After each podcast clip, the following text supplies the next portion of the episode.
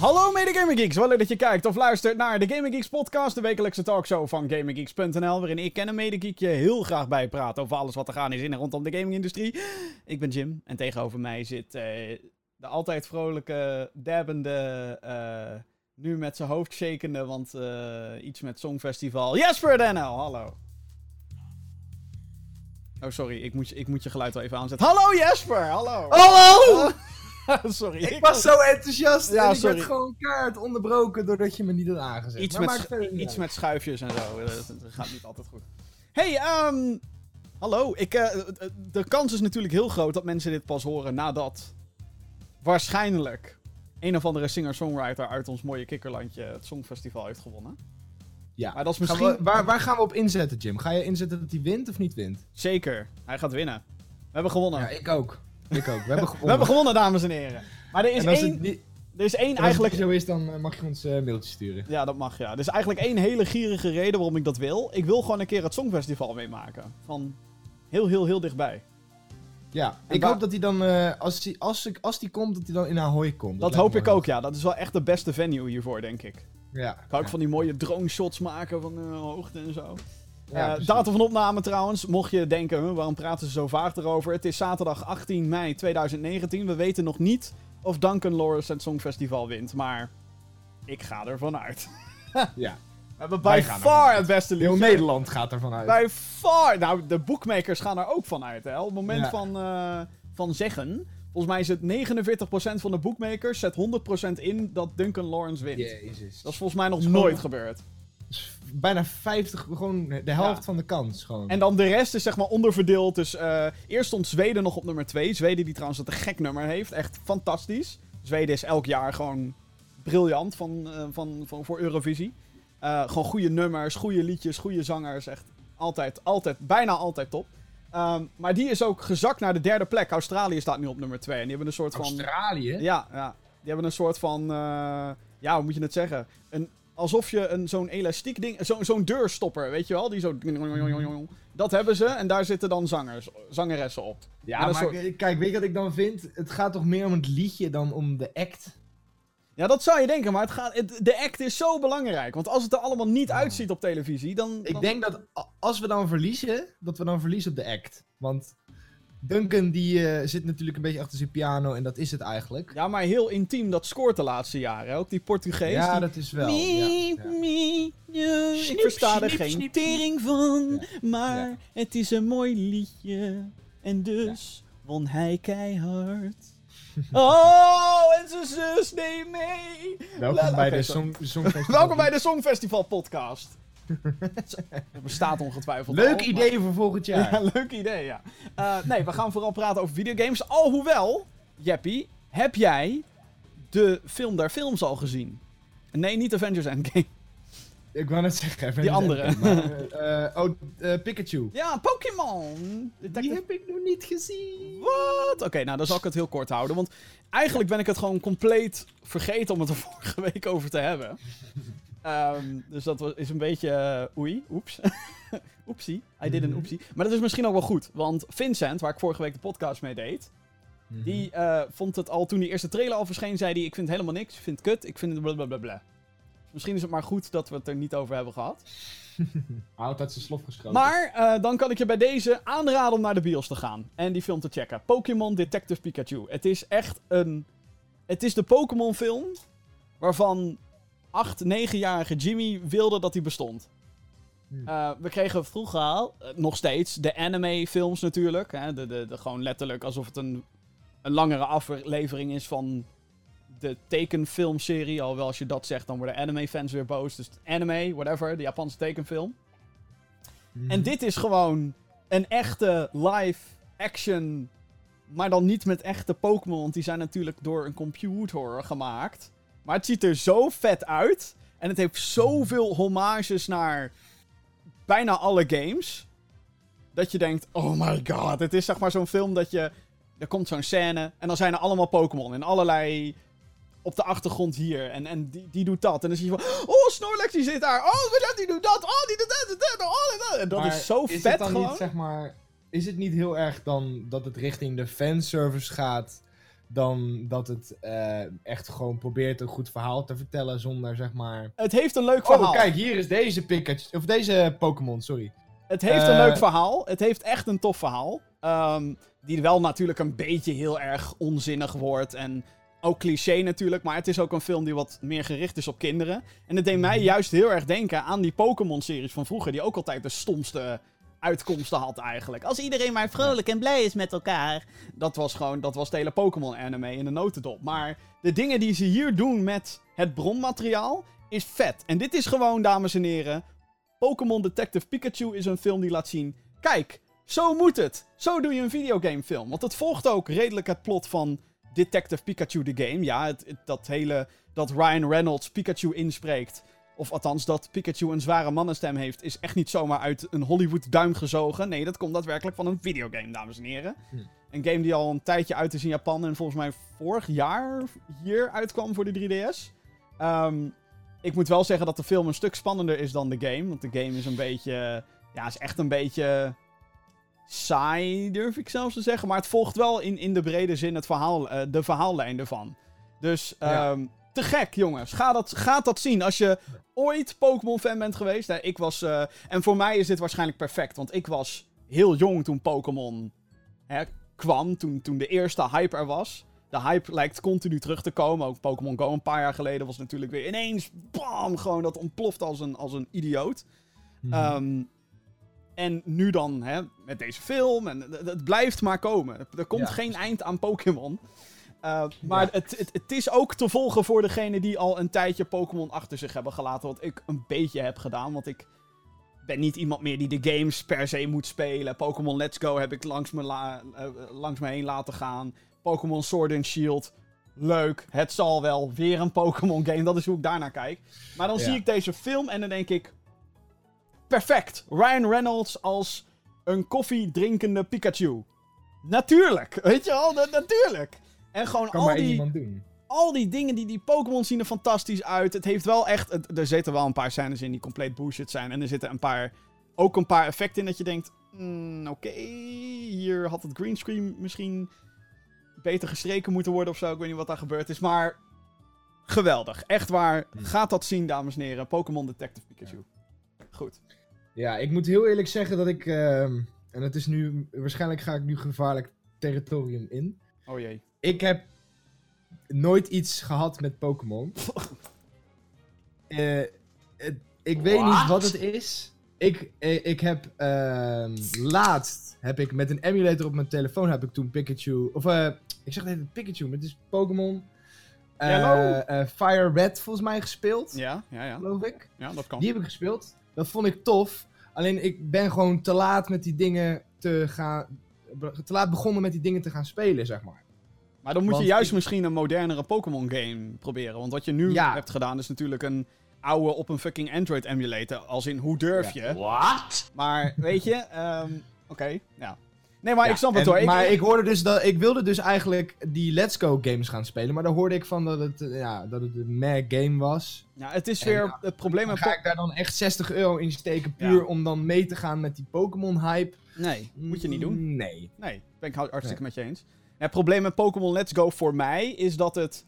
Het probeert de oude Pokémon game te zijn. Dus eigenlijk Fire Red, wat, wat jij dan al op een, emu- Mhm. een fucking emulator... What? Maar, eh, whatever. Ehm, het is eigenlijk de eerste Pokémon game, maar dan nu met de gameplay elementen van Pokémon Go. En dat is waar ik dan zelf zoiets heb van... Nee, ik vond het juist tof dat je Pokémon levelde, dat je ze continu moest trainen door tegen wilde Pokémon te vechten. En dat, dat leveling proces, dat was tof.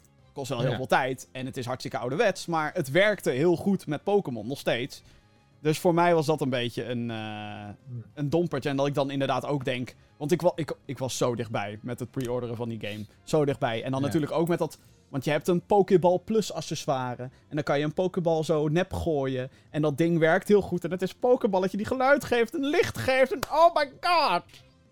Ik was daar bijna ingetrapt. Als, als, als in, ik had het bijna gehaald, maar uiteindelijk niet Het gedaan. zijn de marketing trucs, Jim. Ja, nee, maar het is hartstikke, het is hartstikke leuk. Het is, eh, weet je wel, het is voor mij dan toch een vorm van nostalgie. En dat is deze film ook een beetje, maar ik denk dat jong, met name jongere eh, Pokémon-fans, kinderen, die gaan dit ook helemaal fantastisch vinden. Ik zag eh, net toevallig iemand die ik goed ken. Ehm, dat is Arjan, voor de, voor de YouTube diehards van vroeger. Die kennen hem nog wel, Arjan.org. Arjan.org. Ik zag net dat hij met zijn zoontje daar naartoe ging. Nou, perfect, zeg maar. Een gamer die nu een kind meeneemt naar een Pokémon... Oh, de wereld is zo mooi, dames en heren. De wereld is zo mooi. Ja. Nou, ik ga, hem, ik ga hem denk ik nog wel zien. Ehm, maar welke film ik eerder nog wil zien, en dat is een heel mooi bruggetje, Oh, een bruggetje. We hebben een bruggetje. John Wick. Oh my god, John Wick. Die Ja, is ook uitgekomen. En dat is niet het enige natuurlijk. Want er is meer aan de hand met John Wick. Wie heeft daar weer op ingespeeld? Fortnite! Yes! Dat hele klapje er ook bij. Fortnite, doe een dab. Eh. ik zie een nieuw Gamer Geeks gifje aankomen. Oh, god. Ja, nee, ehm, ik heb, ik heb, dit is ook heel erg trouwens. Ik heb ehm, tot twee weken terug nog nooit een John Wick film gezien. Hoe durf Ja, je? ik weet het, ik weet het, ik weet het, ik weet het. Het is inderdaad een gevalletje. What? Maar ik heb eh, vorige week dan John Wick 1 gekeken. En eh, gisteren toevallig, op het moment van opname, John Wick 2. Dus ik ben helemaal klaar voor deel 3. Ehm, Mhm. Wat een te gekke Wat film. vond je daarvan? Echt te gek, joh. Het is zo... Ja? Weet je wat ik zo vet vind van die, van die John Wick films? Eh, tegenwoordig is alles natuurlijk heel erg van... We caren om storylines en blablabla. En dat is Mhm. logisch, hè. Want we zien hoe mis het kan gaan als je zeg maar zeven seizoenen lang een storyline opbouwt... om het daarna vervolgens volledig te verkrachten. Fuck you, Game of Thrones, seizoen 8. Precies waar je het over heeft. Fuck you, Game of Thrones. Ehm, en, en John Wick is zeg maar zo'n film... We don't give a fuck. Deze Nee, guy ze is gewoon... zichzelf niet serieus. Deze guy is fucking lauw gewoon. John Wick, Keanu Reeves, is gewoon... Luister, deze gast is een huurmoordenaar en iedereen is bang voor hem. Iedereen. En er is dus ook zo'n running joke over dat hij drie gasten ooit heeft doodgemaakt met een potlood. Je zou bijna denken dat hij de Joker is, maar hè? How about a magic trick? Anyway, ehm, maar het is zo schaamteloos in zijn geweld en in zijn, ehm, in zijn actie. En dat vind ik zo lekker. Het is zo...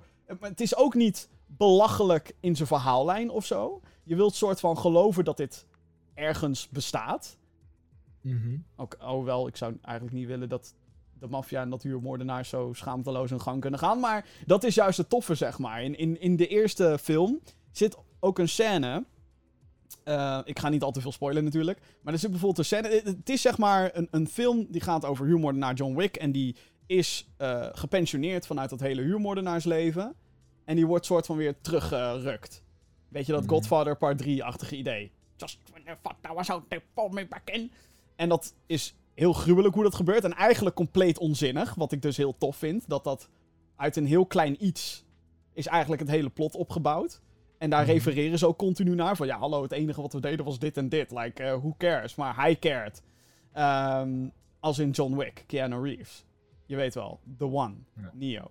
Ehm, waar ging ik nou heen met, met mijn oorspronkelijk... Oh ja, ja, ja. En, en, maar er is dus een Dat hele... leuk vond. Ja, er is dus een hele huurmoordenaar society eigenlijk. Zo'n hele secret society met als je ergens een gouden muntje inlevert, dan weet iedereen meteen, oh ja, hij hoort bij ons. En dus er is bijvoorbeeld een hotel waar alle huurmoordenaars veilig zijn, ongeacht of ze daar een contract op hun hoofd hebben staan of niet. Dat soort shit is zo vet gewoon. En al die personages zijn, ze kloppen. Je merkt meteen, oh ja, dit is een personage.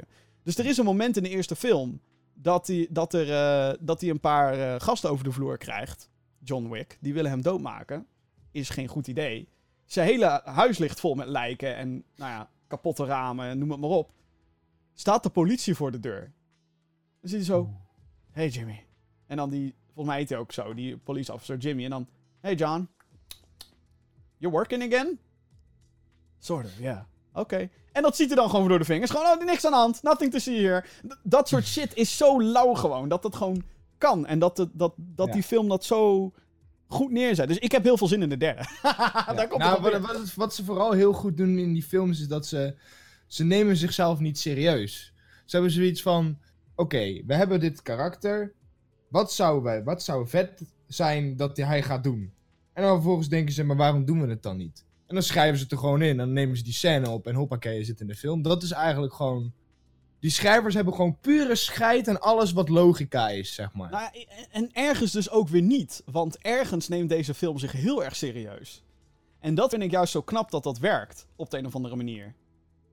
Het is eigenlijk Ja, het Fast het and the verhaal neemt het heel serieus, maar de uitvoering niet echt... Nou ja, het is, eh, het is over de top, maar het is wel gruwelijk Ja. neergezet. Ik vind het wel echt... eh, Dat is hetzelfde als dat eh, Mission Impossible zichzelf ook niet te serieus neemt. Nee, maar Mission Impossible en Fast and the Furious gaan dan echt over de top. Over de top, top, top, top, top. En Ja. natuurlijk, John Wick overleeft ook allerlei dingen die hij niet zou moeten overleven. Maar ehm, ja, het, het, het is toch wat terughoudender in die zin, denk ik. Het is niet alsof je een zwerm aan Ja, zombie-auto's het, is hebt. wat, het is wat genuanceerder, zeg Ja, maar. ja. Ja. Wat ja, meer noir. Ja, klopt. Ehm, maar het is dus heel grappig, want die film is heel gewelddadig en gaat over alleen maar mensen kapot knallen en blablabla. Bla, bla. En dus is er een Fortnite crossover. Waarom ook niet? Nou, er was eerder al in Fortnite was al een skin die heel erg leek op eh, het pak van John Wick. Wat eigenlijk gewoon een heel mooi zwart pak is. Eh, en dan haar achterover.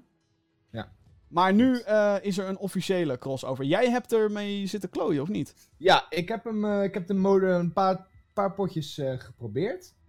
En voor degenen die het niet weten, ehm, wat de mode precies inhoudt, ik heb het hier even opgezocht in het kort. Want ik kan het wel gaan vertellen, maar dan komt het er nooit zo lekker uit. Dus ik heb het gewoon even opgezocht. Ehm, wat er zeg maar, wat zeg maar de bedoeling is, is puur gewoon weer je tegenstanders uitschakelen. Maar voor elke vijand die je afmaakt, krijg je een aantal coins. En eh, de, die heten eh, bounty points.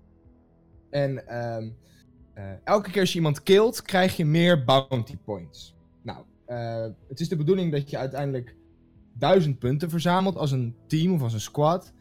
dan win je. Maar dat is nog niet zo makkelijk, want hoe meer coins je hebt, hoe makkelijker het is voor je tegenstander om jou neer te halen.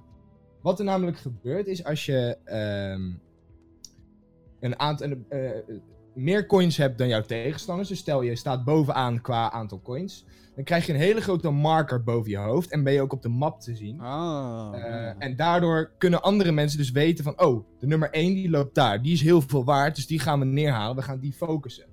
Ja. Eh, Je kan drie keer respawnen. Dus als je respawnt, reset je gold, zeg maar. Ehm, en kun je dus weer achter de nummer 1 aangaan, hem killen en al je bounty weer terughalen, zeg maar. Ehm, en ja, dat. En het is dus de bedoeling dat je uiteindelijk duizend punten verzamelt. En degene die dat als eerste doet, die wint. Zeg maar. Oké. Ja, dat is wel dope, hè?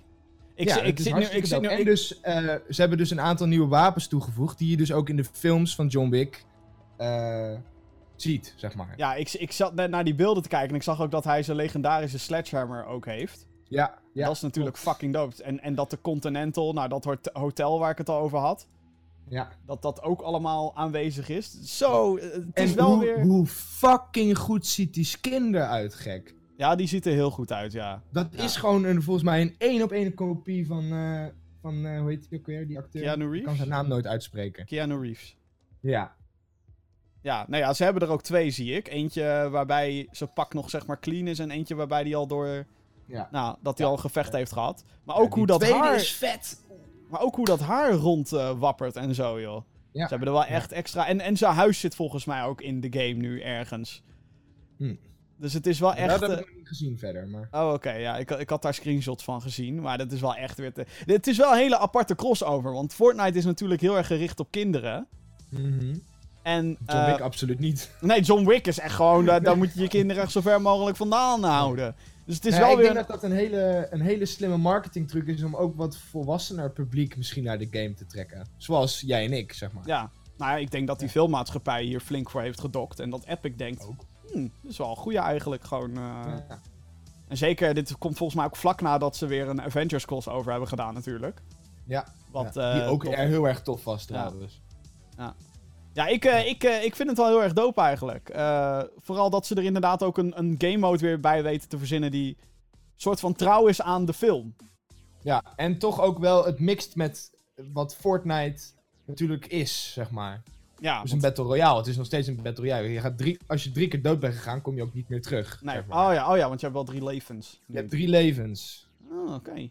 Ik ben bijna, ik ben bijna weer geneigd om weer te installeren en zo. Want Nou, dat zou ik gewoon even doen. Epic, goed Gewoon bezig. Het is natuurlijk, het is wel, disclaimer, het is natuurlijk een tijdelijke game mode. Dus als je hem wil spelen, moet je het wel zo snel mogelijk gaan doen. Op het moment dat je dit hoort, zou ik Eh, eh, maar gaan checken, ja. zeg maar. Anders. volgens, mij, volgens mij is hij er nu nog een weekje en dan daarna gaat hij er weer uit, geloof ik. Oh man. Dus tot de, wat is dat dan? De 25ste denk ik dat je hem ongeveer kan spelen. Maar het is super slim, want ik heb eigenlijk ook nu gewoon meteen van... Hier, Epic, je hebt je 20 euro, ik wil die John Wick skins hebben. Ja. Nou, dit was de podcast, we gaan Fortnite spelen. Ja, doei, later. um, ja, nou ja, te gek. Um, Een spel die deze week is uitgekomen, waar ik het nog even over moet hebben... Is, uh, ja, ja, we moeten het over, over hebben natuurlijk. niet boos worden, hè? Nee, nee. Nou ja, misschien een klein beetje. Uh, het is Rage 2, dames en heren. Rage 2 is uit. Rage 2 is een uh, first-person shooter gemaakt door um, id Software en Avalanche. Uh, beide studios kan je kennen. id Software van het fantastische, geweldige Doom. En de eerste Rage, maar dat is echt al heel lang geleden. En, nou goed. en Avalanche is, zijn de makers van Just Cause en Mad Max. Nou, vooral die laatste is belangrijk. Want wat krijg je als je Doom combineert met Mad Max? Nou, dat, het is dan de bedoeling dat je dan Rage 2 krijgt. En uh, dit is een shooter waar ik me ontzettend lang op heb verheugd. Um, omdat het een beetje, de, de, gameplay ziet er heel erg uit als Doom. Het heeft uh, een overdreven steltje met heel veel kleuren en over de top acties en, en abilities en wapens en noem het allemaal maar op. Dus uh, ja, deze week is hij uitgekomen. Ik heb al een unboxing gedaan van de Collectors Edition. Is te zien op GamingGeeks.nl natuurlijk. Hey. En um, ik heb er inmiddels al 15 uur in zitten. En dat is eigenlijk heel veel als ik dat binnen een weekje voor elkaar krijg. Normaal hè, speel ik misschien een uurtje. En dan uh, een paar dagen daarna een uurtje. Dat is een beetje mijn gameschema. Tenzij een game me echt helemaal in zijn grip heeft. Nou, Rage 2 is daar wel het geval van. Um, maar er is het een en ander mis met dit spel. En dat is wel heel erg jammer. Oh, daar komt de rage. Ja, daar komt de rage. Nou, laat, ik, laat ik dit als eerste zeggen. De combat, en als je eenmaal aan het knallen bent, dat is van ongekend hoog niveau. Het is... Daar, daar zie je dat dan de Doom-makers het gemaakt hebben. Ja, nou ja, ze hebben het niet gemaakt. Alleen je kan wel merken dat ze... Meegeholpen. Ja, dat ze hun formule hebben gedeeld. Van, van, kijk, dit is hoe wij het aanpakken. Oh, daarom is Doom 2016... Inderdaad, daarom is Doom 2016 zo goed. Nou, put dit in. Oké. Uh, en uh, qua wapens en zo. En, en zelfs de BFG van Doom die zit erin. Maar dat is alleen voor Deluxe Edition kopers. Wat ik fucking raar vind. By the way. Slaat helemaal nergens op. Um, maar die, die gameplay is te gek. je hebt een paar abilities. je hebt een, een, soort van. Ja. Gewelddadige flipendo. om het maar zo te noemen. je kan de lucht inspringen en dan zo. In de, het heet ook slam, letterlijk. En dan komt er een soort van schokgolf van waar je geland bent en dat damage iedereen. Je kan gasten de lucht in schieten. Maar daarnaast heb je natuurlijk ook een paar wapens. En um, deze zijn eh, standaard, maar wel super goed uitgewerkt. Dus je hebt een assault rifle, een shotgun. En die shotgun is zo goed. Oh. Een pistool. Uh, maar daarnaast hebben ze ook wat aparte wapens. Zoals eentje die ik heb is de Firestorm Revolver. En als je die schiet, dan. Um, die schiet niet kogels, maar een soort van flares. En dat doe je dan met de linkermuisknop. En met de rechtermuisknop doe je een soort Thanos. Doe je een knipje. En mm -hmm. uh, dan gaan al die pellets die je net hebt afgeschoten, die vliegen dan in de fik. Die ontploffen dan. Dat dus dat is wel super dope. Dat, dat, is wel echt heel tof gedaan. Um, dus de, de combat is echt fantastisch. Als je eenmaal ergens komt en je moet dudes kapot knallen, een genot om te spelen. Fantastisch. Tot dusver. Het probleem is, het is een open world game. En Um, het is niet de best ontworpen open world ooit. Het is eigenlijk gewoon een woestijn. Met, oh ja, hier zetten we wat neer. Daar zetten we wat neer. En daar zetten we wat neer. Zo voelt het aan. Het voelt niet als een goed ontworpen open wereld. Het voelt een beetje levenloos misschien. Ja, als je rondrijdt en je hebt alles om je heen, heb je al, daar staat al een vinkje. Dan mm -hmm. is er ook letterlijk niks aan. Nou is dat bij de meeste open world games misschien zo, maar als je dan bijvoorbeeld kijkt naar een, Horizon en hoe dat dan gepresenteerd wordt en hoe mooi dat is. Weet je wel, dat is echt een beleving om daarin rond te lopen. Hier is het gewoon. De open world is eigenlijk een soort van checklist. Ga hierheen, knal shit kapot. Verzamel vervolgens alle doosjes en ga daarna daarheen. Knal alles kapot. Etcetera, etcetera. Het is. Um, dat is niet zo sterk. Dus het is iets te, te eenvoudig, zeg maar. Nou, ook dat trouwens. Ik speel de game op hard en nou, moeilijk is het niet. En dat komt door 14.000 upgrade systemen. En het is leuk dat al die upgrade systemen erin zitten, want dan heb je een beetje het idee Hè, dat je steeds sterker en sterker en sterker wordt. Dus ik snap dat ze dat er allemaal in hebben gedaan. Het maakt de game alleen wel te makkelijk. Zelfs op de moeilijkere difficulties. Ehm, Ja. maar wat het grote probleem is met onder andere ook de open wereld, is dat het. De voertuigen zijn shit. Absolute shit. Het bestuurt Is voor het, geen. eh, is het Watchdog shit? Nee, het is erger. Het is Oh. absoluut gewoon niet te besturen. Het is fucking slecht. Het is echt. eh, of je vliegt gigantisch uit de bocht. Of dat ding stuurt voor geen meter. Het is fucking. Ja, je hebt dan verschillende wapens. Je hebt ook een motor en je hebt een soort van helikopterachtig ding. Wat ik dan meestal gebruik, want daarmee kom je het snelste van A naar B. Maar het is zo. Ja. Het is zo slecht. Het is gewoon slecht, weet je wel. Het is gewoon alsof je denkt, wie de fuck... En dat is het erge. Mad Max was in zijn besturing ontzettend goed met zijn auto's. En hoe je dan een hele konvooi kon aanvallen. Die Mad Max-achtige konvooien zitten hier ook weer in. Dat je zo'n hele rij aan auto's hebt met een groot voertuig aan de voorkant. Die moet je allemaal stuk voor stuk uitschakelen. Alleen, en dat, dat is ook op zich tof. Alleen die hele lol wordt dus naar de kloten geholpen door die super slechte besturing. Ja. Het is zo'n game waarbij je als er een klein rotje in de weg zit, dat je ineens compleet weg kan vliegen. Terwijl je wel door lantaarnpalen heen kan rammen en dat soort shit, weet je wel? Het is De gewoon, van GTA 5. ja, het is, maar dan nog slechter. Veel slechter. Echt veel slechter. Het is, ja, nou ja, weet je, ik durf zelfs te zeggen dat GTA 5 goede racebestuur, een goede racebesturing heeft. What? Maar dat het schieten in GTA 5 niet zo fijn is. Draai die twee dingen om en je hebt Rage 2. Als je had- Schieten is heel fijn. ja, alleen het rijden is echt absolute shit. Maar het is ook gewoon zo dat eh, het verhaal is niet zo sterk. En de, de, de, game is in de marketing heel erg wacky, weet je. Van, oh, de kleuren, de, Rage 2, maak alles dood. weh. En dat komt ook terug in de daadwerkelijke actie, weet je wel. Als je daadwerkelijk aan het knallen bent, komt dat wel terug. Maar niet in de personages, niet in het verhaal, niet in... Gewoon, het, verhaal is ook gewoon... Je bent iemand, je moet iets doen, want de authority is er weer. Oké, whatever. Oh, wauw. Je ontmoet een paar personages. Zijn ze leuk? Nee, oké. Ja, het is, het is in die zin. ehm, ik, ik, toen, toen de reviews uitkwamen, toen zag ik helemaal van. Ja, het is wel leuk, maar het is wel leuk, maar. Toen dacht ik, oh nee.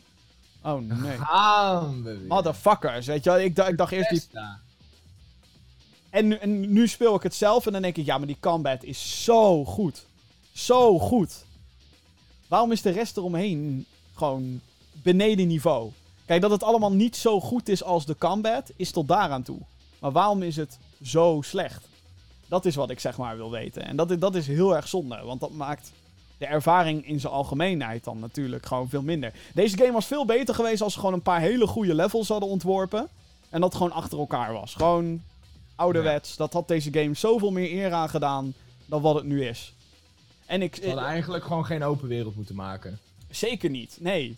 Of een veel kleinere wereld die veel strakker in elkaar zit. Dat het meerwaarde heeft. Maar dat, ja, dat zit er niet in. En dat, ik, ik baal ervan, want ik had me hier zo op verheugd op deze game. En ik speel het nog steeds hoor. Ik ben zo weer drie uur kwijt, want ik ga gewoon van, eh, ik ga gewoon van puntje naar puntje ga ik vliegen. En als je eenmaal kan knallen, nogmaals, dan, dan is het te gek. Dan is het, oh, lekker knallen. Maar ja, dan, kom je op het punt, ja, ik moet nu naar dat punt rijden. Kut, ik moet ergens heen rijden. Bah, Shit. Ja. shit. En heb je ook nog eens races in de game? Nou, nou, jongens. Die gaan we mooi even niet doen. Nee, maar het is, echt, het is echt verbazingwekkend. Want wat ik al zei, Mad Max werkte heel goed. Werkte heel goed ook met die woestijnsetting en zo. Dat was te gek. En dan heb je dit en dan denk je... Wat is hier gebeurd? What? Te weinig. Er is te weinig gebeurd Ja. aan, de, aan het race in ieder geval, aan de besturing. Volledige review komt natuurlijk nog. maar eh, ik denk niet dat, het, eh, dat mijn mening nog heel veel gaat veranderen, als ik eh, heel eerlijk Hmm. ben. Maar ja, dus ja. Het, het, het is zo'n game die je denk ik in de budgetbak moet opzoeken. Dat is een, mijn Ja. conclusie op dit moment. Dat ik denk, oké, het heeft hele toffe dingen, maar Eindoordeel. budgetbak. Budgetbak. ja, nee, maar het is, het is oprecht een hele toffe shooter. Alleen, Ja. het haalt niet het niveau wat andere games wel hebben. En dat komt gewoon door... Het, het is een heel... Eigenlijk heel apart. Dat, ik, dat je heel specifiek kan benoemen. De combat, fantastisch. Schietactie, fantastisch. Geweldig. De rest, eh. ja. En Nou, omdat... dan ben ik blij dat ik hem weer niet gekocht heb. Nee. Nou, maar omdat de rest... Het is ook natuurlijk zo. De rest is best wel veel. En dat is het probleem. Ja. Dat dat best wel veel is. In plaats van... Oh, een klein deel van de game is niet zo goed als de... Nee, het is gewoon... Heel veel delen van de game zijn gewoon slecht. En Ja. dat is eigenlijk onacceptabel, vind ik. Kutzooi. Ik kan me hier heel goed voor. Oké, nou, zometeen gaan we het hebben over ehm, vrede op aarde. Want Ah. Sony en Microsoft die gaan samenwerken. What the fuck? En heel veel over Epic, Epic, Epic, Epic, Epic, Epic, Epic, Epic, Epic, Epic, Epic. Maar eerst, Ubisoft, dames en heren. Ah, nou. Ja? Nou, Oh, nou. Pak Pak je, de thee er maar vast bij. pak je glazen bol er maar bij. Want we gaan iets voorspellen. Althans, Speel de thee. Ja. Eh, uitgever Ubisoft die heeft bij zijn laatste aandeelhoudersvergadering nieuwe informatie losgelaten over hun voorlopige line-up. Alhoewel het eh, vage informatie is, ehm, waar we dus lekker over kunnen speculeren. Dat gaan we zo doen. Het grootste nieuws is voor de titel Skull and Bones, de game waarbij je een piratenschip commandeert en tegen andere spelers online kan knallen. Die is uitgesteld. De titel verschijnt nu na, na maart 2020. Dat is zorgwekkend, want de game werd aangekondigd op de E3 van 2017. Zo 17, twee jaar geleden. En moest in 2018 al verschijnen. Dat gaat niet gebeuren. Is niet ja, gebeurd. Ik, eh, ik, kijk, ik heb altijd zoiets van... Als iets uitgesteld wordt, kan dat of alleen maar beter worden... Of het kan gecanceld worden. Eén van de twee. Ja. Dus ik zie het eigenlijk alleen maar positief in. Als het nu gecanceld wordt, blijkt het dus gewoon een kut game te zijn. Dan zijn we behoed voor 60 euro. en als het straks eh, eh, een jaar verder zijn en het blijkt ineens een fucking goede game te zijn, hebben we die piece of tra- shit trash die we eigenlijk zouden krijgen niet gekregen. Dus uitstellen, prima. nou ja, Doe ik heb, ik heb deze game gespeeld op Gamescom vorig jaar. Mhm. Afgelopen jaar. Oh ja, de, de game is trouwens ook niet op E3, by the way. Gewoon helemaal niet aanwezig. Gewoon, ze gaan weer compleet.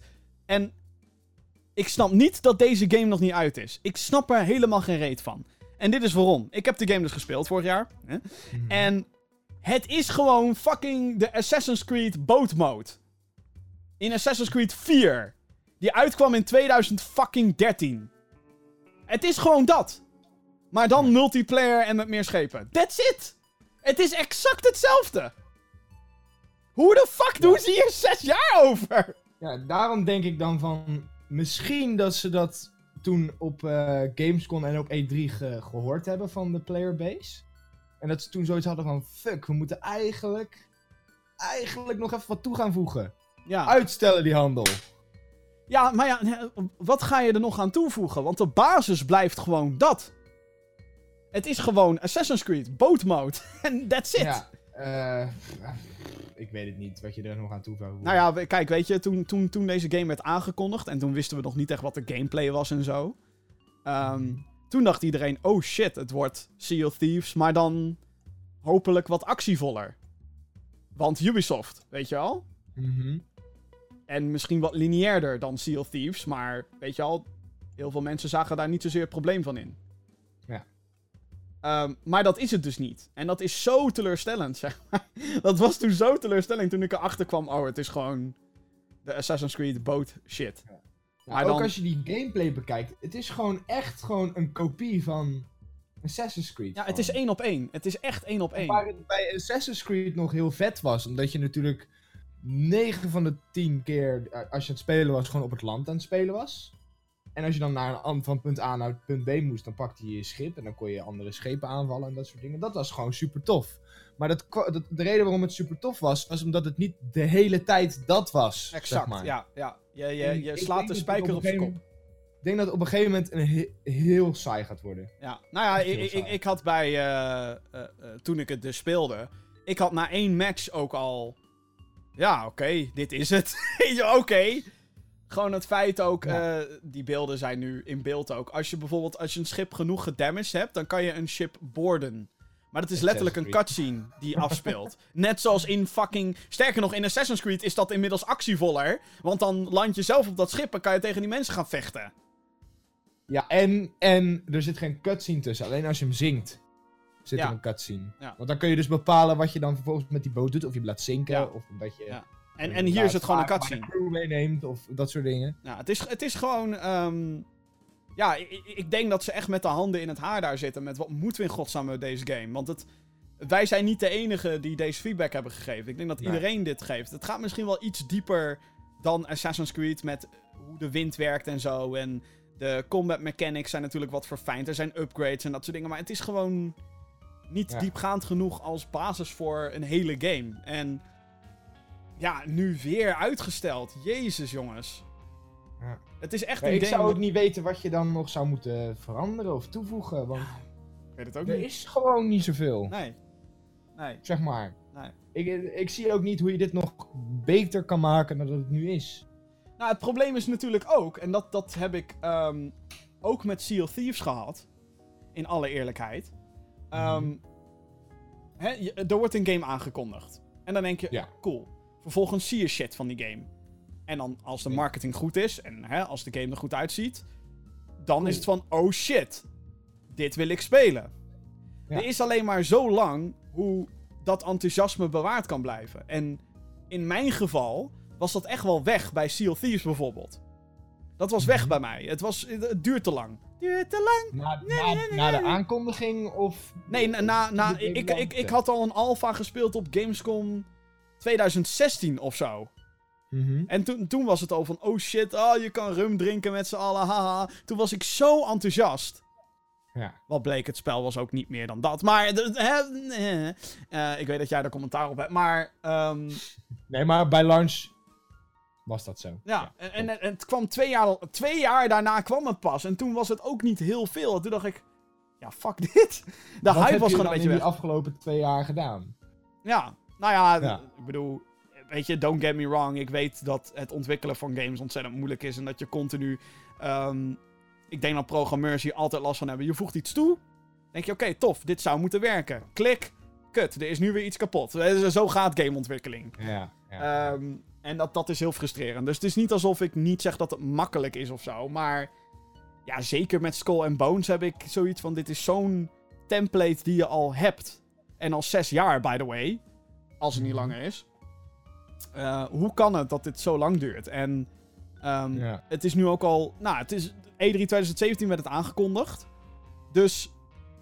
Al twee jaar, we zijn al twee jaar verder. En die game is, is er. We hebben nog geen datum. Het wordt ergens na maart 2020. What the fuck. Maar. Nou ja, ik ben gewoon heel benieuwd wat ze hiermee gaan doen. Want, ehm, nou ja, als ze het releasen zoals ze het toen hebben laten zien op, eh, op E3 en Gamescom, gaat het een hele grote flop worden, denk ik. Ja, dat denk ik ook. Dus ik Maar ben- dat is niet het enige nieuws. Nee. Eh, daarnaast heeft Ubisoft gezegd dat ze voor het einde van dit fiscale jaar. Eh, vier AAA-games gaan uitbrengen.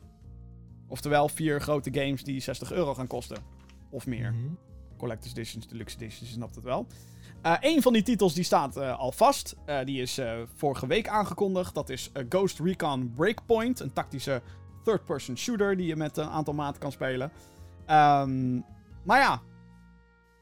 Dan rest natuurlijk de vraag, wat zijn die andere drie AAA-games? Die moeten uit gaan komen allemaal voor maart 2020. Dit fiscale jaar noemen ze dat dan.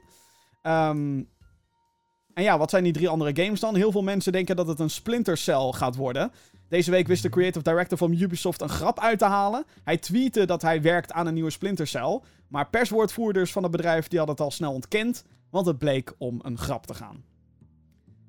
Ja, maar wat als het nou geen grap is en Ubi dat ervan maakt? Ja, nou ja, het is niet de manier hoe Ubisoft normaal zijn aankondigingen doet. Door het- Nee, maar misschien dat die developer zoiets had van... eh, boeien, ik gooi het er gewoon uit. Nou, het, het, werd, het werd wel echt gepresenteerd als een grap hoor. Het was, oh, niet, het was geen serieuze aankondiging. Het was gewoon in één keer... Hé hey jongens, ik werk aan Splinter Cell. Haha, kijk, ik verander mijn Twitter header naar een oude boxart van Splinter Cell. Hahaha. Ha, ha. En toen ik dat al zag, en mensen flipten hem natuurlijk. En toen had ik zoiets van... Dit is niet hoe Ubisoft het aanpakt. En het is ook geen leak of zo. Het is niet van, oh, dit is per Nee. ongeluk. Ha, ha, ha. Nee, dit is... En ik denk, ook niet, ik denk ook niet trouwens dat de creative director dat zou leaken. Nee. Want Nee. dan zou die sowieso eruit geknikkerd worden. Het is misschien een hele... Ja, het zou de hele... Een hele gekke tease zijn. Het zou natuurlijk nog altijd kunnen. Maar wat denk jij dat Ja. het gaat worden? En natuurlijk is ook meteen de grote vraag... Wat verstaat Ubisoft zelf onder AAA? Want. Als al hun games van 60 euro of meer, bla bla bla... Als zij dat onder AAA verstaan... Dan kunnen we dus eigenlijk al twee games wegstrepen. Ghost Recon weten we dan. Ja. Maar dan is... ik denk dat er ook nog een Watch Dogs aankomt. Ja, maar is Just Dance, is dat AAA? Kijk, wij Eh, beschouwen het niet zo, want wij hebben allemaal zoiets van... Is FIFA ook AAA? Ja, 100%. Ja, dus dan is Just Dance ook AAA. Oké, als we daar over eens zijn, dan weten we dus al twee games. Ghost Recon en Just Dance. Ja. Hoe kut het ook klinkt, maar ik denk dat Ubisoft dat ook wel zo beschouwt, ja. ja. En just, maar ze nemen Just Dance ook gewoon heel serieus. Ja, nee, Just Dance die haalt bakken met geld binnen elk jaar. Ja, maar echt gewoon. Fucking veel geld. Ik Eh, weet dat eh, Leon eh, van Ubisoft, die hebben wij een paar jaar geleden gesproken op, op camera. En die zei toen van, het ging even over zijn rol binnen Ubisoft. Hij is main events, director of events, Mhm. geloof ik. Je ziet hem ook elke keer bij de pre-show van E3, by the way, van Ubi. Ehm, hij presenteert dat. Ehm, en op Gamescom bouwt hij altijd een feestje. Dan staat hij altijd bij die DJ-booth, die gekke vent. Ehm, maar die zei toen ook van, ja, weet je, zonder Just Dance hadden we nooit Assassin's Creed kunnen maken. Nee. Zoveel invloed heeft elk project ook op elkaar. Ehm, Ja. Dus ja, we kunnen inderdaad uitgaan van Just Dance en Ghost Recon. Jij noemde al Watch Dogs. Ja. Daar ehm, denk ik dat er nog wel een deel 3 van aan zit te komen. Dat denk ik ook, Ik ja. weet niet of dat al nu zal zijn. Eh, Dus voor maart 22.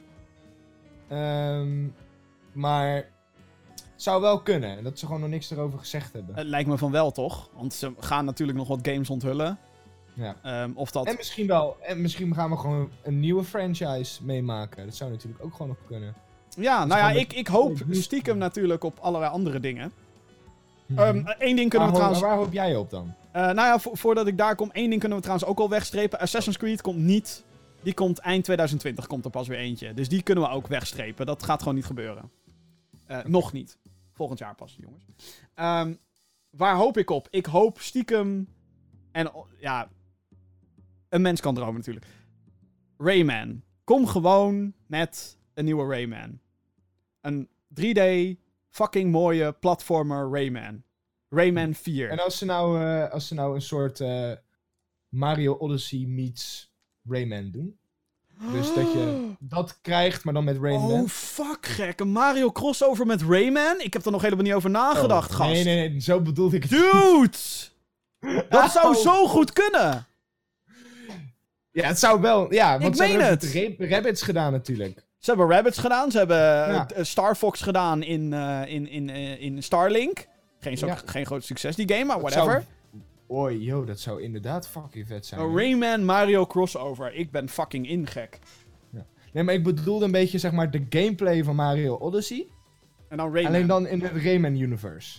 Ja, of gewoon, gewoon Rayman 4, jongens. Wat, wat is er mis met gewoon Ja, Rayman goed. 4? Eh nou ja, dat, dat zou ik heel tof vinden. Kijk, Prince of Persia wil ik natuurlijk weer terug. Ehm, al is het een fucking remake van Sense of Time, I don't give a fuck.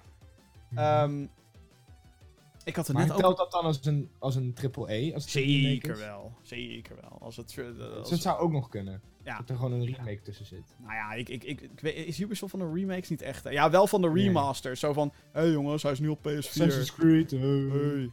Maar dat, daar doen ze nooit. En dat hebben ze met Prince of Persia trouwens al gedaan. De Sense of Time trilogy kwam al naar PS3 en Xbox 360. Ja. Dus dat is ook op zich niet nieuw. Ehm, en dat, natuurlijk de grote vraag is vooral, wat doe je met Prince of Persia? Ga je weer Sense of Time doen of iets nieuws? Nou, dat hebben ze al geprobeerd. Dat sloeg niet echt aan. Hm. Dus dat is een beetje, eh, wat doe je ermee? En hoe zorg je ervoor dat het niet te veel op Assassin's Creed gaat lijken? Alhoewel dat tegenwoordig niet zo moeilijk meer is, want Assassin's Creed heeft niks meer met platform of stealth te maken. Prince of Persia heeft nooit wat met stealth te maken gehad, maar ja. Ah, Prince of Persia zou tof zijn. Splinter Cell natuurlijk, die mogelijkheid is er altijd. Ehm, een nieuwe South Park game zou ook op zich wel kunnen. Ja, die laatste komt uit 2000. 17? Dus dat is alweer twee jaar geleden. Ja, Zou goed kunnen. zou goed kunnen. games zijn wel, zijn wel redelijk goed ontvangen, geloof ik. Ja, Stick of Truth scheen heel goed te zijn, hoorde ik. ja. Fractured, andere ook alweer? Fractured Eh, Bad Hole. Oh ja, ja. ja. Die heb ik nog steeds Ja, niet het zou goed kunnen dat dat ook weer eraan zit te komen. Ja. Alleen of, dat, of ze dat dan voor elkaar krijgen voor maart 2020. Dat, Je weet niet waar ze allemaal nog mee bezig zijn. dat is waar. Dus Ehm, hmm, hmm. Ja, Splinter Cell zou natuurlijk ook altijd nog kunnen. Eh, Rainbow Six denk ik dat ze dat voorlopig laten bij Siege. Wat Ja. gewoon nog heel, steeds heel goed de loopt. Ik- Division is net uit. de Division is inderdaad net uit. Eh, Ehm, wat hebben ze nog meer? ja, Anno hebben ze onlangs al gehad. Ja, Anno hebben ze al gedaan. Daar gaan ze trouwens ook niet op E3 aankondigen en zo. Dat, eh, no way. Ja, iets nieuws zou natuurlijk ook heel spannend zijn. Ja, ik zou dat gewoon super tof vinden als ze gewoon een keer iets nieuws doen. For Maar dan moet het... Oh, eh, Beyond Good and Evil 2 kan natuurlijk ook nog. Ja. Die is er ook nog. Maar die game... Ja, ik weet niet wat het is met die game ook hoor. Dat is ook veel te... De vorige keer dat ze die game presenteerden was het van... Ja, en jij kan jouw artwork in de game zetten met een of ander systeem. En we hebben drie planeten waar je een drie uur over doet om er helemaal langs te komen. En het enige wat ik toen dacht was... No Man's Sky, No Man's Sky, hou, hou op, ga weg. Stop. Ja, nee, maar games, weet je... Je kan het zo groot maken als je wil, maar op een gegeven moment moet je gewoon stoppen. gewoon stop, maak iets goeds en ga door. En ik weet niet of... Beyond Good in ieder geval... Ik snap niet dat mensen daar zo enthousiast over zijn. Want het is een Ja. Project waarbij ik nog helemaal geen... Geen feeling bij heb op dit moment. Maar het zou wel natuurlijk heel goed kunnen dat die voor maart 2020 verschijnt. Ik zit hier nog even tussen, het, eh, tussen de games van Ubi te kijken. En ik zit nou... eh, zou er misschien een nieuwe Steep kunnen? ik weet dat jij er heel erg fan van Oh, ehm Driver. Misschien een Trials of een, wat zag ik nou nog meer? Een, een- Valiant Hearts in de Tweede Wereldoorlog. Het is geen AAA. Is dat geen triple E? Zeker niet. Oh, jammer. Ik vond die Valiant Hearts was wel echt gewoon een super goede game. Ja, maar het is geen AAA. Nee. Maar een, eh, een Nee, maar Trials? Trials? is ook geen AAA. Hebben ze Niet? trouwens dit jaar al uitgebracht, een Trials. Dus ik denk niet dat ze er nog, Oh. met nog eentje gaan komen. Ehm, maar. Driver, for real. Wat is dat? Ik heb niet- Driver. eh, dat, eh, nou ja, het is... Het Ik denk is dat het een racespel is. ja, het heet tegenwoordig The Crew. soort van. Oh, echt? Nee, nee, nee, nee. Kijk, de je- crew is een paar jaar geleden ook uitgevoerd. Ja, vroeger, vroeger had je Driver, dat was Driver 1 en 2. Dat, die franchise werd later overgenomen door Ubisoft. Dat team is uiteindelijk Watch Dogs gaan maken. Toen een paar. Driver games achter elkaar het niet zo goed deden. Maar dat kwam door allerlei gekke, rare gimmicks. Ehm, Mhm. en ja, toen kwam de crew en die heeft met twee games ook niet gedaan wat het had moeten doen. Want ja, de, wie heeft de crew 2 gespeeld? Niet heel veel mensen. Die game heeft het echt niet goed gedaan. Die ging ook al binnen een week in de aanbieding en zo. Zelfs op hun eigen fucking Uplay store. Ja.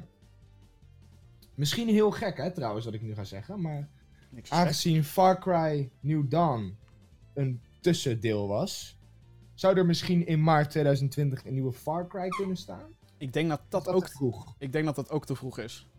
Hm. Far Cry 5 kwam in 2018. Mhm. New Dawn kwam dit jaar. En om dan het jaar daarop nog een Far Cry te doen. Dan wordt, het of een, ja, dan wordt het of een hele slechte Far Cry. ja, ik bedoel, Far Cry verkoopt altijd goed, zeg maar. Dat, da- daar zal het niet aan liggen. Ik denk dat New Dawn heeft... Nou, ik denk dat New Dawn minder goed verkocht heeft dan dat ze hadden gewild, denk ik. Alhoewel ik die prima vond, by the way. Maar het is gewoon een expansion op 5. Het is geen... eh, Ik hoorde daar goede, goede reacties over. Ja, check de review, gamingx.nl. Dat is echt leuk. Hey. Hey. Maar ja, ik ben blij dat ze die game niet voor 60 euro hebben gelanceerd, laat ik het zo zeggen. Ja. Ja. Nou, het is nog even gissen, maar ik denk dat we een paar goede gokjes hebben hier. ja. Maar een nieuwe. Nintendo crossover zou ik dus te gek vinden. Daar had ik nog niet eens over nagedacht. Het zou wel gewoon... Het zou wel een hit worden, sowieso. Mario Kart Trials. Holy shit. eh, dat ze dat trouwens niet gedaan hebben met de nieuwe Trials op de Switch. Hmm. Of een, gewoon een, een full-blown Rabbids game. Ja. Dat ze daar iets geks mee doen. Geen idee wat verder. Of Mario plus Rabbids 2, lekker makkelijk. Nee. The Legend Die, of die Zelda. Mario, die Mario Rabbids game was niet dusdanig goed dat je daar nog een 2 van moet maken. Wat? Kom je daar nou weer bij, Ja. gek? Ik vond hem... Ik Vol vond charme, vol leuke dingetjes. Ik vond hem meh. Maar dat komt misschien omdat ik niet zo ben van de... eh, Strategy. van die eh, type gameplay, zeg maar. Van kies waar je naartoe loopt, dan loopt je karakter daar naartoe. je ik bedoelt wil gewoon turn-based liever strategy. zelf- Ja, vind ik niet zo tof. Gekke man. Kijk, Civilization en zo, dat, dat vind ik dan wel weer leuk en Anno. ja, maar dat is maar- niet met elkaar te vergelijken. Nee, maar dat is ook... Het is een soort turn-based XCOM voor, begi- voor beginners. Ja, nee, ik vond het... eh, ik vind de... ga- Ik vind, ja, het was te veel van hetzelfde el- el- de hele tijd, vond ik. Op een gegeven moment werd het een beetje saai. Oh, oké. Maar dat is mijn mening. Oké, ja, dat kan, dat kan, dat kan. Het is ook niet voor iedereen allemaal, hè. Oké, Nee, laten we snel naar het nieuws gaan, want ik merk dat we alweer... eh we zijn lekker bezig. Ja. Laat ik het zo zeggen. Oké, de headlines. God, wat is er veel gebeurd. Allereerst, eh techgiganten Sony en Microsoft, respectievelijk bekend onder de gamers vanwege de PlayStation en Xbox, die gaan samenwerken. What? Hoe is het mogelijk? Vrede op Hoe aarde! is het mogelijk? Cats and dogs living together. Mass hysteria.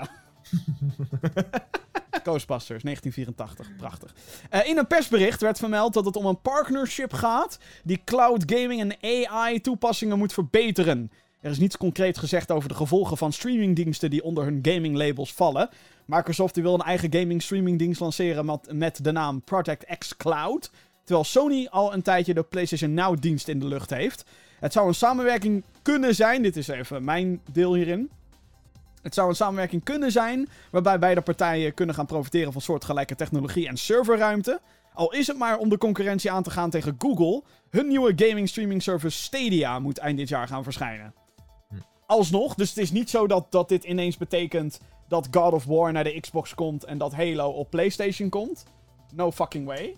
Maar dit opent natuurlijk wel deuren voor qua technologie en hoe streaming werkt en hoe AI, hoe dat allemaal met elkaar samenhangt en zo. Nou ja, is- En natuurlijk ook als ze straks eh, zo'n eh, zo'n kastje zeg maar samen maken, dat je er dus crossover krijgt tussen die games die erop kan spelen. Dit kan inderdaad een zaadje zijn dat je straks PlayStation Now, de streamingdienst, op Xbox hebt. En Ja, andersom. Precies. Want ja, ja. als je toch geabonneerd bent op die dienst, gaat dat geld alsnog naar Sony. En als het allemaal uit een Ja. dienst bestaat, inderdaad, wat in de cloud zit, dan maakt het allemaal geen donder uit. En Nee. eh, dit hele Google gebeuren, dat is volgens mij iets wat Johan van de week tegen me zei. En toen had ik zoiets van, ja, inderdaad. Zij moeten iets gaan doen tegen Google. Die, die, die, dat gigantische Google, wat Ja. nu hier even de gamingmarkt binnenstapt. Ineens, ineens gewoon een genadeklap gaf. Ja, nou ja, genade. Ja. Dat moeten we nog maar zien natuurlijk, want Nou ik ja, denk De persoonlijk... aankondiging was heel erg veelbelovend. Die was heel goed, ja. Ik denk persoonlijk dat het te vroeg is voor diensten zoals Stadia. En Project X Cloud en PlayStation Now. Maar dat ben ik. We gaan het zien. We gaan het zien. Ehm, en Google is niet op E3. Wat ik wel heel verrassend eigenlijk vind. Ja, misschien hebben ze gewoon nog niks wat ze kunnen laten zien. Nee, ja. Maar je, je zou denken dat ze die dienst, die eind dit jaar moet verschijnen, dat, dat, dat ze dat nu al daar zouden showcaseen. Maar dat gebeurt niet. En ze zijn niet de enige die er niet zijn. Want de eh, E3-plattegrond van de twee hallen die is vrijgegeven. En dit eh, onthult wat opvallende details. Eh, hierbij is duidelijk dat grote uitgever Activision Blizzard geen eigen stand zal hebben op de beurs. Opvallend, aangezien de nieuwe Call of Duty wel onthuld gaat worden tijdens het evenement. Dit houdt overigens ook in dat Blizzard Entertainment geen aanwezigheid heeft op de beurs. Dat was, is al een tijdje zo, maar met World of Warcraft Classic en de Warcraft 3 remake zou je denken dat ze er zijn, maar dat is niet het geval. Ehm, het, is, het is overigens ook niet de eerste keer dat Activision geen eigen plek heeft op de beurs. Alleen kregen titels zoals Call of Duty en Spyro Reignited Trilogy vorig jaar bijvoorbeeld ruimte op de PlayStation booth. Maar ja, die is er dit jaar ook niet. Dus, Wie is er wel op E E3? nou, Nintendo, Epic, gaan we het zo ook over hebben. Ehm, Xbox? 2K is er natuurlijk, Borderlands 3 en Bioshock, please? Nee. Xbox. Xbox? eh, ja, Xbox. Eigenlijk, en Epic?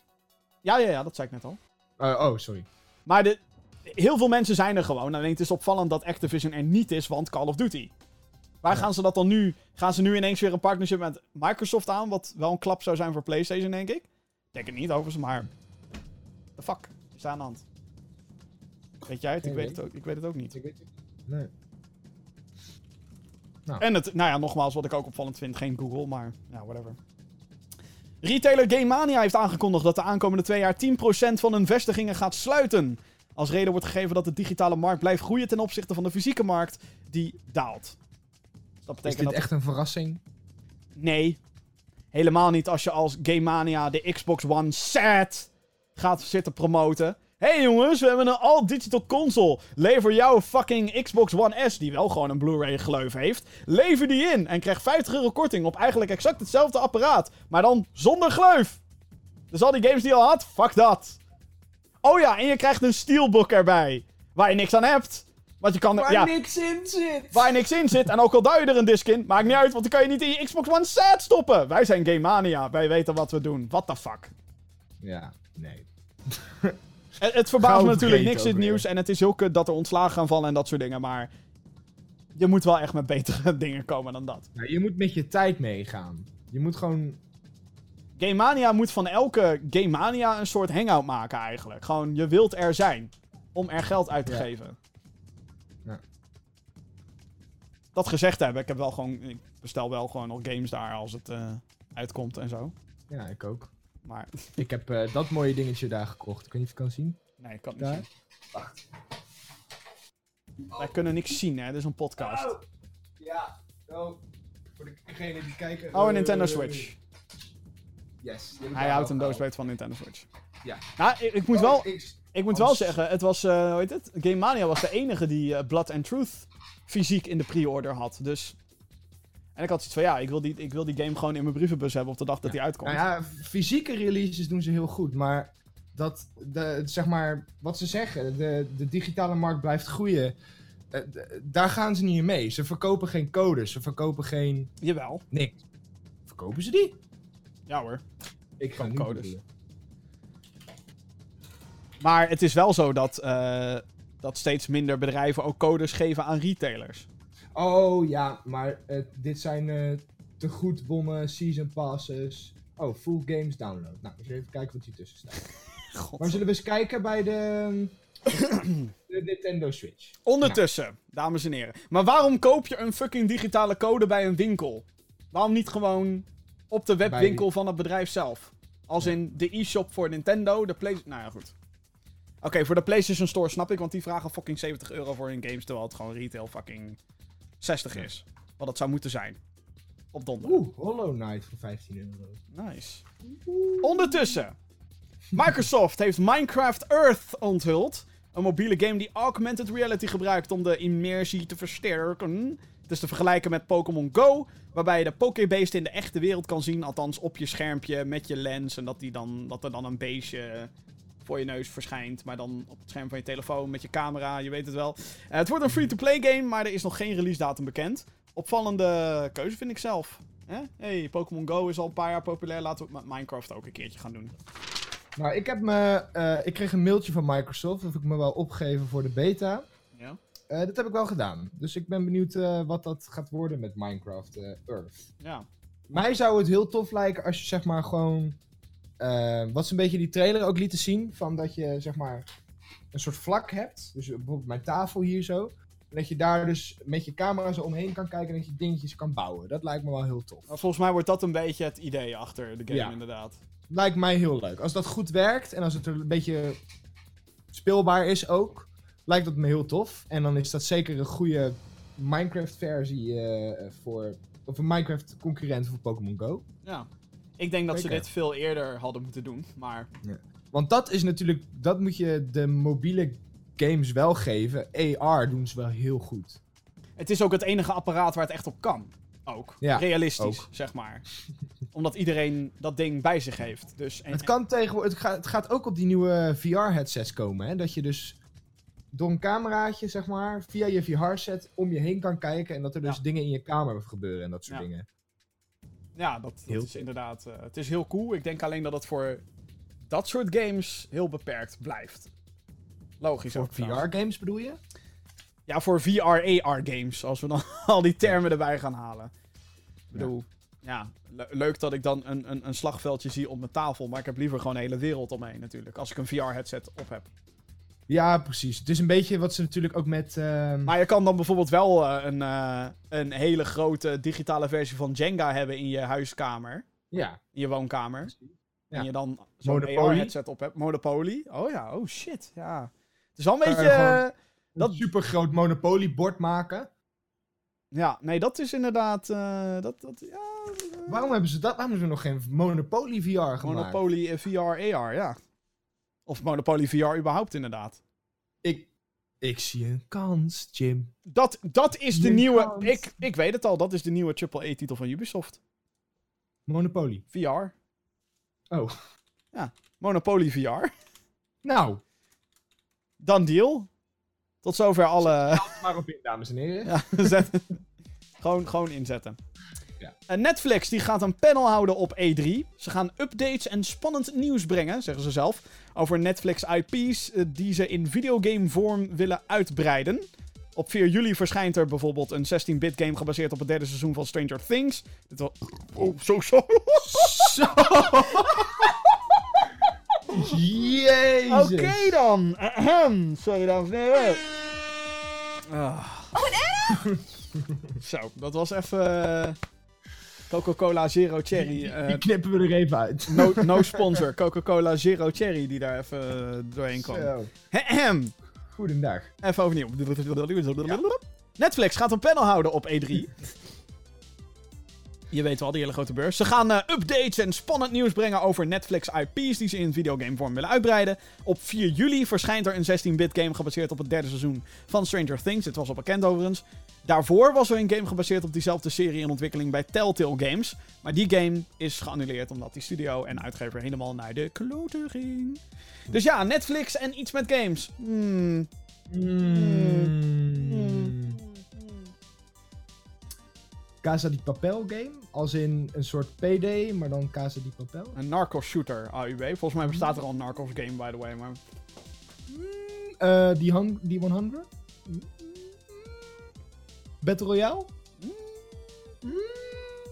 Ja, ik weet, niet Eh, wat ze nog meer? ik weet niet wat ze nou echt willen doen. Kijk, dit, dit panel kan twee kanten op gaan. Of ze bedoelen inderdaad ehm, daadwerkelijk... hey, wij willen games uitbrengen op basis van de dingen die wij maken. Of de andere kant, à la Minecraft Story Mode op Netflix... en Black Mirror Bandersnatch. Ja. Dat soort... is wel heel tof, though, vind ik. In ieder geval. Dus ik ben benieuwd Die, of ze daar... Ja, ik ben benieuwd of ze dat meer gaan doen... of dat ze juist videogames willen hebben op basis van hun shit. Ik denk dat tweede. Ik denk dat ze eh, videogames willen hebben op basis van hun shit. Ja. Denk maar wat, voor, wat kunnen... Ja, ik bedoel, Netflix heeft inmiddels zoveel originals. Je ziet door Dan de kunnen bomen... ze echt gewoon, er ligt gewoon een goudmijn. Want iedereen die die series kijkt, wil ook die games spelen. Dat is hetzelfde waarom iedereen Star Wars speelt, bijvoorbeeld. Ja.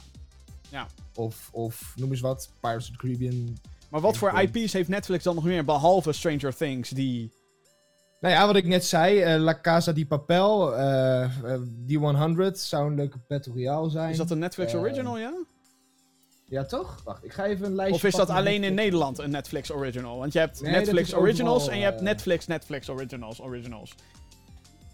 Even kijken hoor. Een dating eh, simulator in, het, eh, in het universum van 13 Reasons Why. Ja, 13 Reasons Why is ook een Netflix original, trouwens. Ja, maar ik weet niet wat je daar... A Series of Unfortunate Events. Oké, staan. ja. Daredevil. Die Marvel Netflix shit, ja. Ik denk niet dat daar iets mee gaat gebeuren. Nee, Ze hebben ook alles al gecanceld natuurlijk, ja.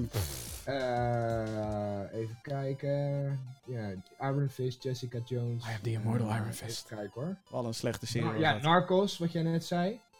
ja. Dat zou wel... Eh, dat... Stranger Things, The Crown. Ja, maar hoe ga je daar een Of game van maken dan? Geen idee. Maar... Er moet toch wel een meer actievolle... eh, ja, La Casa di Papel zou... Dat is het eerste, dat is het eerste wat bij mij opkwam. Oh, die horrorserie, gek. Hoe heet die? House Oh, on... ehm, eh, House upon the Haunted Hill of zo. toch? Die, ja, die. Ja. Dat zou... House of Cards. Ja, ja, oké, ja, ja. Eh, wat hebben we nog meer? Orange is the New Black. Oké. Prison Break, eh soort-achtige game. Een soort A Way Out, maar dan met Orange is the New Black. Mhm. Altered Eh. Carbon zou een fucking goede game kunnen zijn. Mhm. Cyberpunk shit. Ja, Marvel, dat zou ik wegstrepen. Dat, Ja. Maar de Punisher game zou wel heel leuk zijn, trouwens. ja, maar dan moet het ook echt een gruwelijke Punisher game zijn. Ja. 18 plus. Zeker, zeker. Eh, ja, en dat is het eigenlijk wel een beetje. Nou, ik zit hier ook. eh, naar een lijstje te kijken op, eh, van Netflix originals inderdaad. Ja. Ja, ja, ja. ja, ja. Ideeën zijn er wel, maar het is niet... Academy Ozark, schijnt ook goed te zijn. Lost in Space, No Man's Sky, dubbele punt, Lost in Space. Of een alien Die Umbrella. Academy zou toch wel... eh, Ja, ja, dat is toch wel lachen. Of een, ehm, eh, eh, hoe heet dat ook weer? Eh, eh, 99. Ehm, 99. met die comedy, die, die Brooklyn 99 heet die, geloof ik, toch? Wat voor game zou je daar dan uit maken? Oh, oké. Ik veel. Is een politieserie, maar dan humor, zeg maar. Een muziek eh, Een game. grappige, een grappige politiegame. of gewoon Designated Survivor. Ook vet. Maar dat is niet geen eh, original, geloof ik. Ja, inmiddels wel. Ze hebben dat overgenomen nadat, eh, weet ik veel wie het had Oh, gecanceld. En toen zei Netflix, kom maar bij ons. Oké. We hebben namelijk alle sets nog van House of Cards. ja. Nou, oké, ja, dat eh, zou eh, allemaal goed kunnen. Lijkt me leuk. Ja, ben benieuwd of ze, wat, wat ze ermee gaan doen. Die Stranger Things game lijkt me grappig, maar ook niet meer dan dat. Ja, Dus- Stranger Things. Ja. Zou heel vet zijn. Dan heel veel nieuws over Epic. Heel veel. Eh, Sneltreinvaart. Epic Mega News. Als eerst. Ophef over de titel Outer Wilds. Niet te verwarren met de RPG Outer Worlds. Dit gaat over Outer Wilds. W-I-L-D-S. De Outer Wilds is namelijk een indie game die in 2015 werd gefinancierd door middel van crowdfunding op de website Fig. Ah, daarbij werd een Steam release beloofd, maar niets is nu minder waar, want eh, zij gaan een exclusiviteitsdeal aan. Dat ze dus voor een jaar op PC alleen op de Epic Games Store verkrijgbaar zijn. Dus dat is eh, Wanneer gaat die game uitkomen eigenlijk? geen idee. Maar de mensen, met name de mensen die eh, zeg maar geld erin hebben gestoken als zijn de crowdfunding, die zijn pissig. Want die hebben zoiets Ja. van, ja hallo, eh, dit is niet waar we ons voor hebben ingeschreven, vriend. En ik vind dat daar trouwens wel wat voor te spreken valt. Ja. Weet je wel, dat, dat Epic exclusiviteitsdeals her en der gaat. Allemaal tot daar aan toe. Maar als je crowdfunding campagne hebt. En daarin beloof je dingen. Mhm. En vervolgens ga je daar niet aan houden. Want Epic komt er even tussendoor met meer geld. Dan vind ik dat toch. Ik vind dat daar wel een, dat daar een nasty randje aan zit. Niet fijn. Er zijn release data bekendgemaakt voor de Quantic Dream games. Deze waren voorheen exclusief voor PlayStation platforms. Maar komen dus door middel van de Epic Games Store ook naar de PC dit jaar. Heavy Rain komt op 24 juni. Beyond Two Souls 27 juli. En Detroit Become Human komt in de herfst.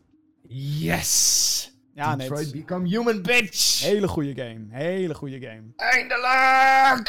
Heavy Rain is nu ook in de aanbieding trouwens. Beyond Two Souls ook. Detroit ook. Ja, hè? Ze zijn allemaal in de Ja. aanbieding. Hoe komt dat dan? Nou, eh, de winkel, eh, de Epic Game Store dus, heeft zijn eerste grote sale. Vele games zijn iets wat goedkoper gemaakt, maar voor alle titels die boven de 15 euro uitkomen, na een korting. eh, dus stel je hebt een game en, oh, 2 euro korting. En die is daarna nog boven de 15. Let dan op, want dan gooit Epic er 10 extra, of 10 extra euro korting bovenop. Eh, zij betalen dan die 10 euro gewoon aan de ontwikkelaar of uitgever. Dus het is eigenlijk gewoon Epic die weer met zijn geld aan het strooien We hebben nog wat geld over voor Fortnite. Wat Jongens, John? Wick skin verkoopt als een motherfucker. Laten we een... Weet je wat? Elke game 10 euro alsjeblieft ontwikkelaar, alsjeblieft uitgever. Ehm, wat we hiervan vinden, kunnen, komen we zo op terug. Want er is wat ophef ook weer. Niks gaat bij Epic voorbij zonder ophef. Want door deze sale zijn er een tweetal titels verdwenen van de webwinkel. Vampire Masquerade Bloodlines 2 die verdween van de store. Omdat de waarde van het product hierdoor zou verminderen. Ehm, en eh, Oxygen Not Included, een game door de makers van Don't Starve, is ook van de winkel. Maar hier hebben zij nog geen verklaring voor gegeven. Ik zag hem net wel op Steam staan. Ja, nee, de beide games staan ook op? Steam, maar die zijn nu dus van Epic afgehaald. Sinds het lanceren van de sale. Hmm. En dat is ook niet het enige, want er is wat gehannest met prijzen her en der. Sommige games zijn ineens soort van duurder geworden, zodat ze in de sale weer goedkoper zijn. Eh, dat is trouwens met meerdere games gebeurd. Dit is met John Wick Hex is dat gebeurd. Die was eerst, eh, na wat korting, is die net onder de 15 euro. Dus ik dacht, shit, dat is jammer. Maar nu hebben ze die prijs ietsjes omhoog gehaald. En volgens mij gewoon de initiële korting eraf gehaald. Zodat het nu, hup, 10 euro eraf. Dus serieus, je kan nu een gloednieuwe John Wick game, die nog niet eens uit is, kan je nu pre-orderen voor 5 euro nog wat. Mhm. What the fuck? Ehm, wat vind je ervan eigenlijk? Dat, dat, dat uitgevers denken: Oh, jij doet er 10 euro korting bovenop. Maar mijn game is meer waard dan dat. Ook al krijgen wij die 10 euro gewoon. Die game is meer waard, we halen het ervan af. Eh, ik, ja, ik denk dat die ontwikkelaars weinig uitmaakt, zolang zij hun geld maar krijgen, weet je wel. Ja, maar En, waarom halen ze het er eh, dan af, denk ik? Dan. Die 10 euro bedoel je? Nee, ze halen die hele, die hele fucking game halen ze van die store Oh, die af. hele game eraf. Ja, dat is natuurlijk een beetje gek. Ik dacht dat jij het over die prijs had. Nee, nee, ik had het over die game. Nee. Eh, ja, dan denk je toch van, waar de fuck is nu mijn game? Weet je wel? Ik heb een deal met jou. Jij, jij zet mijn game bij jou op de Store. store. En dan ineens is hij gewoon weg. Ja, what the fuck. Ik vind dat raar. Ik en ik denk dat gek. zij daar ook niet blij mee zijn. Epic, Zeker. nee. eh, nee, nou, ik denk dat die ontwikkelaars daar meer problemen mee hebben dan Epic. Nou ja, maar zij hebben het wel eraf, of ja, de uitgever dan. Maar Oxygen Not Included is indie. Dus daar hebben de ontwikkelaars zelf gezegd van, eh, haal het eraf. For fuck's sake. Ja. Maar ik vraag me af wat daar nou de daadwerkelijke reden achter is. Want eh, waarde dalen, ja hoezo? Het is 10 euro goedkoper nu, maar jullie krijgen allemaal 10 euro. Waarom is dan de waarde ineens minder? Of zijn ze dan bang dat mensen het niet meer gaan bestellen op Steam of andere platforms? Want ja, eh, ze hebben het al een keer in de aanbieding geflikkerd. Dus ik denk dat dat het een beetje is. Maar alsnog vind ik dat gek. Ja. Het is in ieder geval wel weer, vind ik dan, heel slim van Epic. Om wederom heel veel zieltjes eh, te winnen. Ja. Want ik heb, ik heb mijn portemonnee getrokken hoor. Voor die, ja, die John Wick game, die is trouwens ook Epic exclusive. Dus die heb ik gehaald. Die eh, eh, game Hades, van de makers van Bastion en Transistor, is nu ook 7,50 euro of zo. Hoppakee, ik heb hem gehaald hoor. Nu. Ja. Het is weer. Die, het is eigenlijk weer alsof het die ouderwetse Steam sale is. Van oh shit, moet je kijken, dit heb ik allemaal nog niet. En het is nu fucking goedkoop. Halen, halen, halen.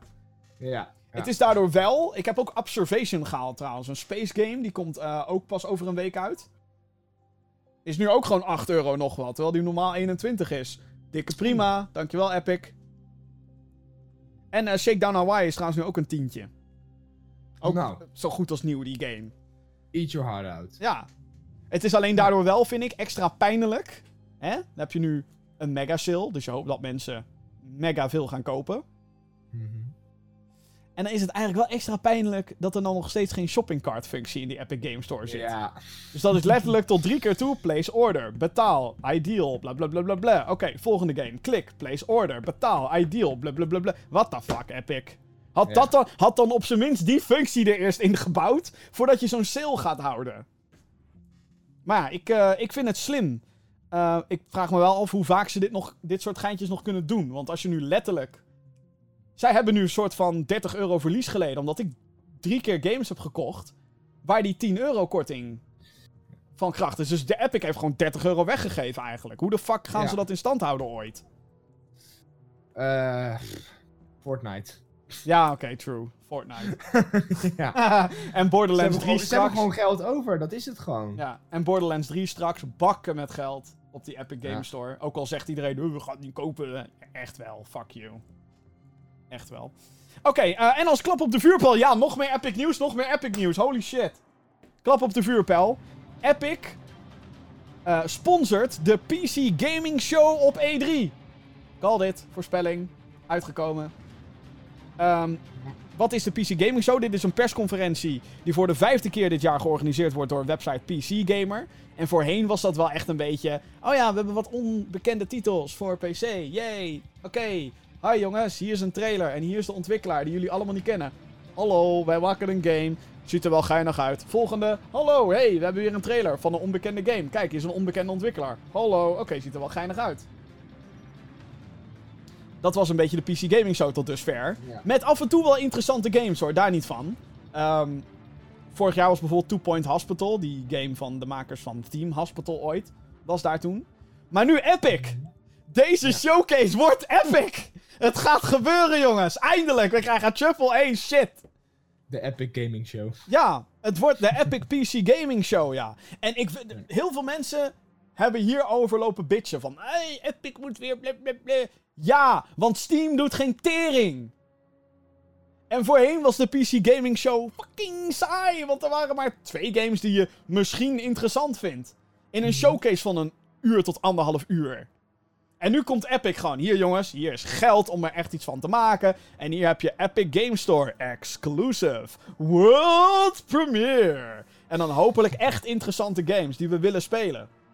Ja. Want hoe, je- hoe je het ook bent of keert, de games die Epic zeg maar aantrekt als exclusive, de meeste daarvan, zeker in die niche, zijn vaak wel interessant. En daarom zijn mensen waarschijnlijk pissig dat het exclusief is, omdat ze daadwerkelijk caren om die games. Want als ze niet zouden caren, als het allemaal shit games zouden zijn, dan zouden ze allemaal zitten van, ah, I don't care. Maar ze caren. En dat, dat is zeg maar de sleutel die Epic heeft. Epic weet gewoon, dit zijn games die jullie interessant vinden, motherfuckers. Daarom zijn jullie boos. Ze weten het. Ze zijn niet fucking dom daar. Gaan jullie maar allemaal lekker fanboyen op Steam. Dat fucking bedrijf wat al jaren niks doet. Een fucking zoekfunctie heeft die stuk is. En ja, toegegeven, Epic heeft... Moet 14.000 functies gaan inbouwen voordat het überhaupt... In de buurt soort van misschien komt ooit van, van wat Steam is. Maar ik hou van deze concurrentie. Bring it. Heerlijk. Ga, ga Heerlijk. elkaar maar kapot maken, jongens. Prima. Ga die concurrentie maar aan. Ik heb drie games gekocht voor bijna geen geld. Waarom? Omdat Epic zo nodig de concurrentie aan moet gaan met Steam. Dikke prima. Dikke prima. Wij profiteren alleen maar. Wij profiteren ervan. En die motherfuckers die roepen, by the way. dit haat ik, hè. Hashtag fake news. Ik zag een artikel. Epic heeft exclusiviteit geïntroduceerd op PC. Bullshit, mate. Bullshit. Degene die nu roepen. Ja, maar Epic maakt dingen exclusief. En dat is niet goed voor de gamers. Drie keer Origin. raden wie daarmee begon. Origin. Nee. Steam. UK, Steam. Steam begon ermee. Allemaal. 2000 fucking 4. Half-Life 2 kon je alleen spelen op Steam. Dat was de launch van Steam en de launch van Half-Life 2. Wat haatte iedereen op dat moment in 2004? Zoek maar op. Ga maar lekker naar je way fucking back machine op internet. Mensen haten Steam op dat moment. Ze haten het. Waarom moet ik verplicht Steam om Half-Life 2 te kunnen spelen? What the fuck? Half-Life 2 is exclusief op Steam, by the way. Die kan je niet ergens anders spelen. Dus dat mensen roepen: Epic Game Store, die gaat over exclusiviteit. Bull fucking shit. En dan is er natuurlijk wel het argument: ja, maar dat zijn hun eigen games. Oké, dat is het enige waar ik je op kan pakken. Maar aan de andere kant, Fortnite is ook van Epic en is alleen op de Epic Launcher te spelen. Dus what the fuck? Ze breiden alleen uit. Eh, Het is. eh, Ik verheug me nu wel een stuk meer op die Epic Game. Of de PC Gaming Show. Hier, ik noem het al de Epic. eh, de Epic Game Show. De, de PC Gaming Yes. Show. Ja, nee, ik verheug me er nu oprecht op. Ik denk nu echt dat er toffe games gaan komen. En dat is misschien. eh, ik wil misschien iets te graag dat er concurrentie komt tegen Steam, maar ja. Sorry jongens. Wat vind jij er nou eigenlijk? Wat vind jij er eigenlijk van, Jeppie? Die hele Epic Game Store. Vind je het goed? Vind je het slecht? Vind je, heb je, heb je, ja, je hebt Fortnite gespeeld, dus je hebt de Epic Games Launcher. Ja. Eh, ik vind het eh, helemaal dikke prima. Eh, geen probleem mee. Zolang de pri- prijzen laag blijven, niks aan de hand. Heb jij een exclusive, of althans een tijdelijke exclusive waar je op verheugt? Of waar je denkt, oh ja, nou, ik zit dus heel erg op die Outer Wilds te wachten. ja. Dat, daar kreeg ik een beetje de Firestorm, of de Firewatch ehm, feeling van, zeg maar. Mhm. En ik vond Firewatch heel erg leuk. Firewatch. Eh, Du- du- du- du- du- du. Dus ik hoop dat die, ik hoop dat die binnenkort ergens Het is alleen een- echt een absoluut geen krijgt. game zoals Firewatcher, kan ik erbij zeggen. Nee, maar het stijltje van Firewatch wel, ja. en wat, waar werd het nou mee vergeleken? No Man's Sky, geloof ik. Ja, een beetje mini No Man's Sky, maar dan ja. Ja, nou, lijkt mij heel tof. Dus eh, kom maar, Kom maar, kijk. kom maar. Dat vind ik een goeie. Oké, dan gaan we naar de mail. Podcast.gaminggeeks.nl. Dat is het mailadres waar jij eh, de hele week je vragen of commentaar op kwijt kan. Of, ehm hoe heet het? Eh, alles wat er tussenin ligt. Commentaar, vragen, maar allemaal maar op. Hey geeks, er is de laatste weken een hype op het internet van het maken van tierlists. En ik vroeg me af of dat jullie leuk is om een paar van die lijstjes te maken eh, die natuurlijk videogame gerelateerd zijn. Als je denkt dat het misschien te lang zou duren voor in de podcast, wellicht een idee voor de video. Voor een video. Groetjes van Jarin. Eh, En hij heeft er een paar suggesties bij gezet. Ik denk ook niet dat het handig is om een hele tierlist te gaan maken hier. Maar er staan voorbeelden bij van... eh, even kijken. Game publishers, videogame controllers, Mario 3D games en Pokémon starters. Misschien is- een leuk idee voor een video. Ja, wat is jouw favoriete videogame publisher? Laten we het dan daar gewoon behouden. Voor nu. Ehm publisher. Oeh. Oei. ehm, Nintendo. nou, dat valt wat voor te zeggen, ja. ja. Sony. Hey. Ja, of, ja ik, maar ik heb geen PlayStation, dus ik heb Nee, niet heel veel ervaring met Sony of zo. Kijk, voorheen had ik gezegd Bethesda, maar na Fallout 76... eh EA dat is mijn favoriete publisher, dames en heren. Maar het gaat hier om de publisher, niet om de... Ja, dat zeg ik. Studio, EA is een hè? publisher. Nee, maar ik heb het over Bethesda. Ja, maar Bethesda geeft ook Fallout 76 uit. Ja, dat is waar. Square Enix, ook een goeie trouwens. Nou... Rustig. Avengers. Nou, moeten we nog maar zien hoe dat gaat worden. Maar wel zin in, ja. Wel zin in. Dat. Wel zin Ja. in. Ja, ik, vroeger had ik ook Blizzard gezegd waarschijnlijk, maar dat is nu Activision Blizzard. En eh Diablo, Fuck Activision! en Diablo Immortal. eh, en Heroes of the Storm die dood aan het bloeden is. eh, Eh, ja. nee, ik, eh, ik denk dat Nintendo, de eh, Nintendo en Sony de veiligste keuzes zijn. Die staan sowieso in de E-tier dan. Als dat de hoogste rank is. De Misschien S. De, de S-tier. S-tier. En dan staat Microsoft op de E-tier. Ja. Ja. al die grote publishers staan natuurlijk op de triple A-tier. Jezus. Sorry, die was de... Als je, te- als je dacht dat deze podcast niet erger en langdradiger kon worden. Nou ja, zeg. Over langdradig gesproken, we hebben ook weer een mailtje van the one and only. Helly, Oh, podcast.gaminggeeks.nl. wat fijn dat hij er weer is. Nou, wat fijn hè. Ja. Hallo Gamergeeks. Door gamen en games ontmoeten we soms mooie of inspirerende mensen. Wat is jullie leukste ontmoeting die jullie opgedaan hebben door het gamen? Jim. Oh, wat erg! En wat fijn dat hij met mij gewoon Sea of Thieves speelt. Heerlijk. Oh man, wat fijn dat was- Jeppy eindelijk Risk of Rain speelt.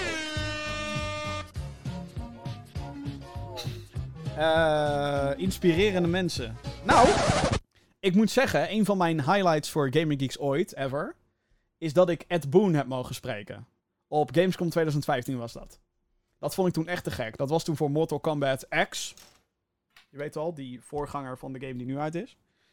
En ehm, ja, ik heb gewoon een interview met hem gehad. En dat vond ik toen zo cool.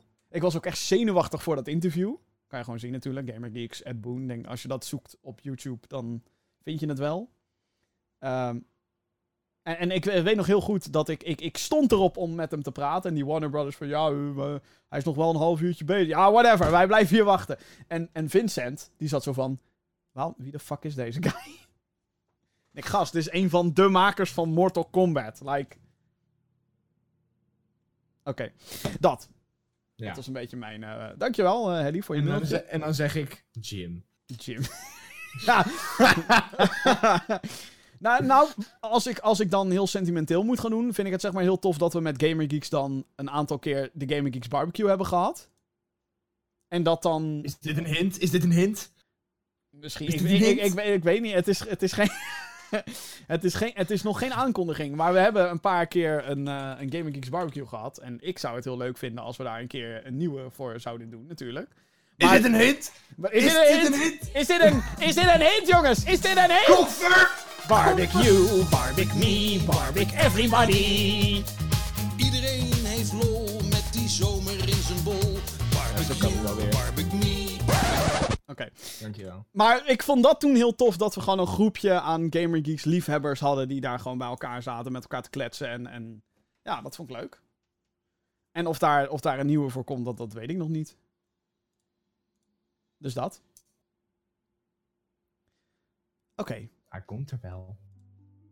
Dat moet je niet terug... Oké. Niet dat ik daar verder iets over te zeggen heb. Oh my god. Hallo Gaming Geeks, ik had een vraag. Wat vinden jullie van de nieuwe update van No Man's Sky die eraan komt? No Man's Sky Beyond. Ik weet dat er Eh. VR dan bij komt en dat vind ik heel tof. Het is basically, voor, in mijn ogen is het gewoon No Man's Sky VR. En dat vind ik heel cool. Volgens mij doen ze nog meer functionaliteiten, maar... Eh, mijn mening is oké leuk. Oké, leuk. Ja. Ik, moet wel zeggen dat ik het heel knap vind dat No Man's Sky nog steeds Draait. ja, bestaat en dat mensen hyped zijn voor nieuwe expansions en dat soort dingen. Weet je, weet je welke game ook slecht ontvangen is waar mensen nog steeds hyped voor zijn? Rainbow Six Siege? City of Thieves. Oh, flikker toch op. Eh dankjewel voor je mailtje. Eh, er stond geen... Oh, Justin. Sorry. Er stond wel na mij. Dankjewel, Justin. Eh, Roy die mailt... Ik heb er één. Zijn jullie hyped voor Spider-Man Far From Home? Fuck yeah! Fuck yeah! Hier is mijn theorie, by the way, over die film. Geen spoilers. Spoilers, Nee, spoilers, nee. spoilers. Geen spoilers, Oh. geen spoilers. Maar ook geen endgame spoilers? Mm, Mysterio, in die film, in die trailer, beweert dat hij uit een multiverse komt. Je ziet in die trailer van Spider-Man ook allerlei monsters. Waar Mysterio en Spider-Man tegen vechten. Mysterio is in de comic books de Master of Illusion. Mijn theorie, hij bullshit alles. Ook dat hele multiverse is bullshit. Dat is wat ik denk. Iedereen zit nu, oh my god, er is een Marvel multiverse. Ik denk dat deze Mysterio bullshit lult. Hij Ik denk niet- dat die, eh, dat die Mysterio uiteindelijk ook Peter gaat Tuurlijk. tekst hebben, trouwens. Tuurlijk. Gewoon keihard. Mysterio is een bad guy. Tuurlijk gaat hij dat doen. Ja. Maar ook al die monsters, die heeft hij zelf gemaakt. Om zeg maar... Ik denk dat hij een soort van... Verwarring te creëren. Nou, hij is een nep superhero. Hij wil volgens mij gewoon... Oh, kijk jongens, ik ben Mysterio. Ik heb krachten. Oh nee, een monster. Ik ben Mysterio. En dat hij op die manier zeg maar zijn geld verdient. En dat hij op een gegeven moment zeg maar... Dan komt Peter Parker er natuurlijk bij. Omdat Nick Fu- Fury het allemaal niet vertrouwt. Toch soort van. Die denkt toch van... Eh, yo, Spider-Man. Dit was een hele slechte imitatie van... eh, I, I've had it with these motherfucking Mysterios and these motherfucking monsters. Die zegt, yo, Spider-Man, check even of dat voor real is. En dan With this motherfucking... wat ook Quentin? Beck, Jake Gyllenhaal. Nee, maar ik, ik denk dat Mysterio bullshit lult. Ik denk dat hij iedereen voor de gek houdt. Ja. Wat heel erg bij zijn character past in de comic books. Dus dat. En ja, dat is inclusief... Oh ja, I've had it with his motherfucking snakes on his motherfucking plane. Ja, dat was de originele, ja. maar ja, zeker hyped voor Spider-Man Far From Home. Heel erg leuk. Echt heel hyped, ja. Ook Eh, benieuwd wat, ze, wat ze met de aftermath van Endgame gaan doen, zeg maar. Nou ja, dat is een beetje deze film inderdaad. Dus eh, Ja. ja. Dus, Ole, die heeft gemaild. Hallo Gaming Geeks. Afgelopen week was er een Nintendo Direct te zien over Super Mario Maker 2. Vond het fantastisch. En heb de limited edition besteld. Oh jee. Uh, hoewel ik erg blij ben met alle massa's content die in deze game komt, zit ik met een heel klein probleem. Uh, dat heeft te maken met dat voor bijna alles Switch Online nodig is. Uh, voor degene die het niet weet, Super Mario Maker 2 is een, uh, een game waarin je Super Mario levels kan maken. Deel 2 gaat echt gewoon... heeft bizar veel opties. Dat is echt te gek. Uh, maar als je inderdaad levels wil spelen van anderen, delen met anderen, moet je de online dienst hebben. Ik begrijp dat Nintendo dit gebruikt. Echter zou ik het eerlijk hebben gevonden als het up- en downloaden van levels niet het gebruik van Switch Online vereist. Uh, wat vinden jullie van de manier waarop het nu werkt? Of zou het. Of zou allen multiplayer online moeten eisen? Ik ben benieuwd naar jullie antwoord. Zo werkt het nou eenmaal, ja. Als Nintendo nu ja. ineens zegt van... Yo, je kan gewoon bijna alle online functionaliteiten gebruiken van Super Mario Maker 2 zonder online dienst, dan zegt iedereen weer: waarom de fuck betaal ik die online dienst dan? Maak fucking Super Smash dan ook gratis, honden. Dus nee, zo werkt het niet. Nee, het, uh, en, en, daarnaast moet ik heel eerlijk zeggen: Nintendo Switch Online kost 20 euro per jaar. Dat is niet heel veel. Het is echt super weinig. En je krijgt ook nog uh, die Tetris game krijg je en die uh, Ninten classic um, Nintendo ja, games. 8-bit games, joepie. Want die hebben zoveel waarde. Oprecht, ik heb die, uh, ik heb die uh, de originele Super Mario Bros. ge gezitten spelen van de week. Oh, wauw. Gewoon in één, één rits uitgespeeld. Je verveelde je of zo. ja. nee, maar het, het, niet, kijk. Dat ik, niet dat ik al tijd zat kwijt was met Super Smash en Breath of the Wild ja. en weet ik het allemaal. Kijk, dat Nintendo het doet aan de ene... Kijk, ik vind wel, heel eerlijk, de Nintendo Online dienst is nog steeds shit. Dus dat ze daar nu ineens geld voor vragen is wel een beetje... Eh. Oh wel, nu ineens. Het is al sinds vorig jaar. Vorig jaar september, volgens mij, ging, het uh, ging dat hele betaalde online online. Dus om nu ineens te zeggen, oh, Super Mario Maker 2, sommige functies wel, sommige functies niet. Ja, dan heb ik inderdaad zoiets van, of wel, of helemaal niet. Eén van de twee. En niet, niet tussendoor. En natuurlijk is het logisch dat ze hierop kapitaliseren. Ehm, maar ja, nou, ik, ik, logisch. Ik zie daar eigenlijk niet echt een probleem in, in de zin van... ehm, dat het bij Super Mario Maker veel functies omvangt. Sterker nog, het geeft dan juist meer waarde aan die online dienst. Die nogmaals 20 euro per jaar is, wat peanuts is. Echt helemaal niks. En verder heb ik super veel zin in die game, eh, want holy shit. Ik vind het in vergelijking met wat Xbox en PlayStation bijvoorbeeld doen, wat je maandelijks moet betalen, vind ik het echt gewoon een stuk. st- Een, ja, gewoon st- stukken beter. Nou ja, bij Nintendo kan je volgens mij ook maandelijks betalen, maar dan ben je veel duurder uit. Ja, ja. 20 euro per, per jaar is eh, Ja, niks. bij PlayStation en Xbox is dat 60, alhoewel je daar wel echt veel meer dingen krijgt. Ja, ik krijg wel veel meer shit inderdaad. Maar ja, het- het is. ehm, het verbaast me niks. En ik, ik heb wel zoiets van. Om daar nu met deze game ineens een probleem van te maken. Dat is wel. eh, je, ik, ik zou er eerder een probleem van maken. eh, als het gaat om games die eerst wel gratis waren om online te spelen. Maar nu niet meer. Zoals Ja. Splatoon en eh, Mario Tennis. Dat was gewoon. Oh ja, je kan gewoon online spelen voor free. En Mario Kart. En nu is het van. Nee, je moet Nintendo Switch Online hebben. Oh. dat, dat verandert de boel dan weer wel. Maar, ja. Eh, een mailtje van Jorrit. Beste Jim, ik heb net Assassin's Creed Odyssey uitgespeeld eh, en vond het een supergoede game. Misschien zelfs wel de beste. Mijn vraag is, wat is de beste Assassin's Creed game? Black Flag. Twee. Da- daar is je antwoord. Dat is je antwoord, ja. ja, Bla- Black Flag waarschijnlijk om de open wereld en gewoon dat hele piratenthema is te gek. Ja. En er zit echt En heel de veel... soundtrack. Ja. En de soundtrack. Er zit heel veel... eh, Black Flag is ook een van mijn favo's hoor, moet ik heel eerlijk zeggen. En, en, en dat schip combat is fantastisch. Gewoon echt, echt te gek. Ja, Black Flag is ook supergoed. Ik vond Ja. 2 heel vet, omdat het verhaal daar is heel goed. Ehm, beste plot twist trouwens. Een van de beste plot twists in een game ever. Ehm Ezio is fantastisch. De setting is fantastisch. Dus ja, voor mij 2. En, en 2, wel in context by the way. Want 2 is de grootste sprong die een serie ooit gemaakt heeft. Als je zeg maar eerst deel 1 speelt en daarna deel 2, denk je: holy shit. Wat een verschil in de goede richting voor deel 2. Dus ja, die Ja. zijn zeker ook. Beide zijn ze nog zeker aan te raden. Maar als je net Odyssey hebt uitgespeeld, zou ik eigenlijk zeggen: speel Black Flag. Beste Gamer Geeks, verwachten jullie ook eh, groene ogen te zien op het grote scherm tijdens de Ubisoft persconferentie op de E3? Hashtag Splinterspel, hashtag hype. Met vriendelijke groet, Ubisoft liefhebber Lorenzo. Hebben we net beantwoord. Misschien wel, misschien ook niet. Misschien wel, misschien niet. Laatste mailtje van vandaag komt van Jolo Marijn. Beste jongens van deze podcast. Ik heb al heel erg lang geen mailtje meer gestuurd naar deze podcast. Maar dat betekent niet dat ik ze niet luister. Dat is Nou, prima, jongens. fijn. Dat is prima. Je hoeft niet altijd overal op te reageren. Maar dankjewel. Sterker nog, ik ben heel erg blij als er weer een nieuwe podcast van de Gamer Geeks verschijnt in mijn app.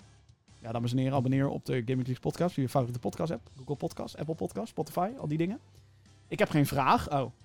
Maar ik wil jullie wel heel erg bedanken. En vooral Jim, dank je. Voor het maken van deze podcast. Ik vind dat podcast echt een van de betere is. Je eh, moet vaak, eh, vaak genoeg lachen. Maar ik krijg ook veel info mee. Heel erg bedankt. En ik hoop dat er nog veel volgen. Nou, dat vind ik lief. Nou, Vind ik goed bereikt. dat is toch een mooie afsluiter. Stop it you. Stop it you. Stop it you. Doei. Doei. Nee, eh... ja, de waardering is geheel wederzijds. Voor het luisteren hiernaar. Of dat nou via YouTube is, of via eh, de podcast-app, of via de website, of whatever. Dat vind ik leuk om te horen. Ga, eh, ik zou zeggen, ga zo door met luisteren. En dan gaan wij Ja. door met het maken van en, deze show. En nou niet allemaal veer in, re- in Nee, nee, zeker niet. gaan Nee, steken, nee. want eh, hij is al arrogant genoeg.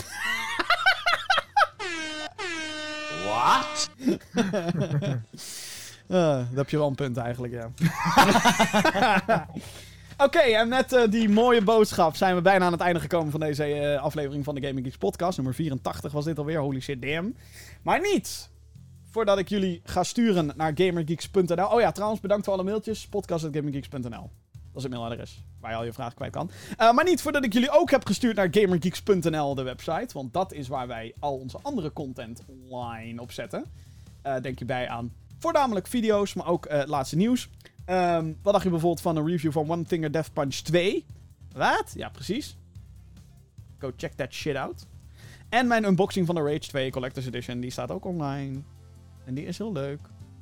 Althans, ik vond hem heel grappig. De Collector's Edition zelf, niet zozeer de... Ja, de video is ook heel leuk, jongens, echt waar. Gaat Gewoon kijken. gaan kijken. Gewoon kijken. Ook nog recensies van Power Rangers Battle for the Grid, Anthem, Dangerous Driving, Metro Exodus en Risk of Rain 2. Is eigenlijk zat. Eh, en elke week houden we je natuurlijk ook op, eh, op de hoogte van het laatste nieuws op GamingGeeks.nl. En natuurlijk ook aankomende week, hou die website in de gaten. Want wij gaan ons E3 streaming schema gaan wij bekendmaken. Oh, Ja. hype! E3 hype! Hype! Oh my god. Ja, we gaan weer eh, alle persconferenties en zo gaan we weer op de voet volgen. We gaan live analyseren, we gaan achteraf analyseren, we gaan alles voorbeschouwen. We gaan gamen. We gaan gamen, we gaan trailers checken. We gaan gewoon met elkaar gaan wij E3 meemaken vanaf de bank. En we hopen dus ook dat jij dat met ons meedoet. Ja. Maar alle details daarvan, eh gamergeeks.nl, hou de website in de gaten. En volg ons natuurlijk ook op alle socials. GamerGeeksNL is voornamelijk op Twitter en Instagram en Facebook zijn we daaronder te vinden. Daar posten we natuurlijk alle updates. ZSM. Goed. Yes. Jeppie, bedankt voor deze super lange aflevering. De XXL podcast. Ik zeg ook altijd van... Ja jongens, de show moet een uurtje duren. Ja. Maar dit was toch echt gewoon je eigen schuld, Jim? Dat klopt, ja. Ja, maar nou, hallo, het is mijn, mijn schuld niet dat Epic weer met fucking 10.000 nieuwtjes komt. Epic, stop! En dat Netflix naar E3 komt. En dat Ubisoft weer Ja. shit aankondigt. En dat Rage 2 uit is. En dat John Wick in Fortnite komt. Ja. Oké, dat we dan eerst een kwartier over John Wick de film hebben, dat is dan wel een beetje mijn schuld. Maar hey! Ja. Hoe kijken? Oké, eh, dames en heren, dankjewel voor het luisteren. Dan wat kijken naar deze Gaming Geeks podcast. Tot de volgende keer en tot later. Later.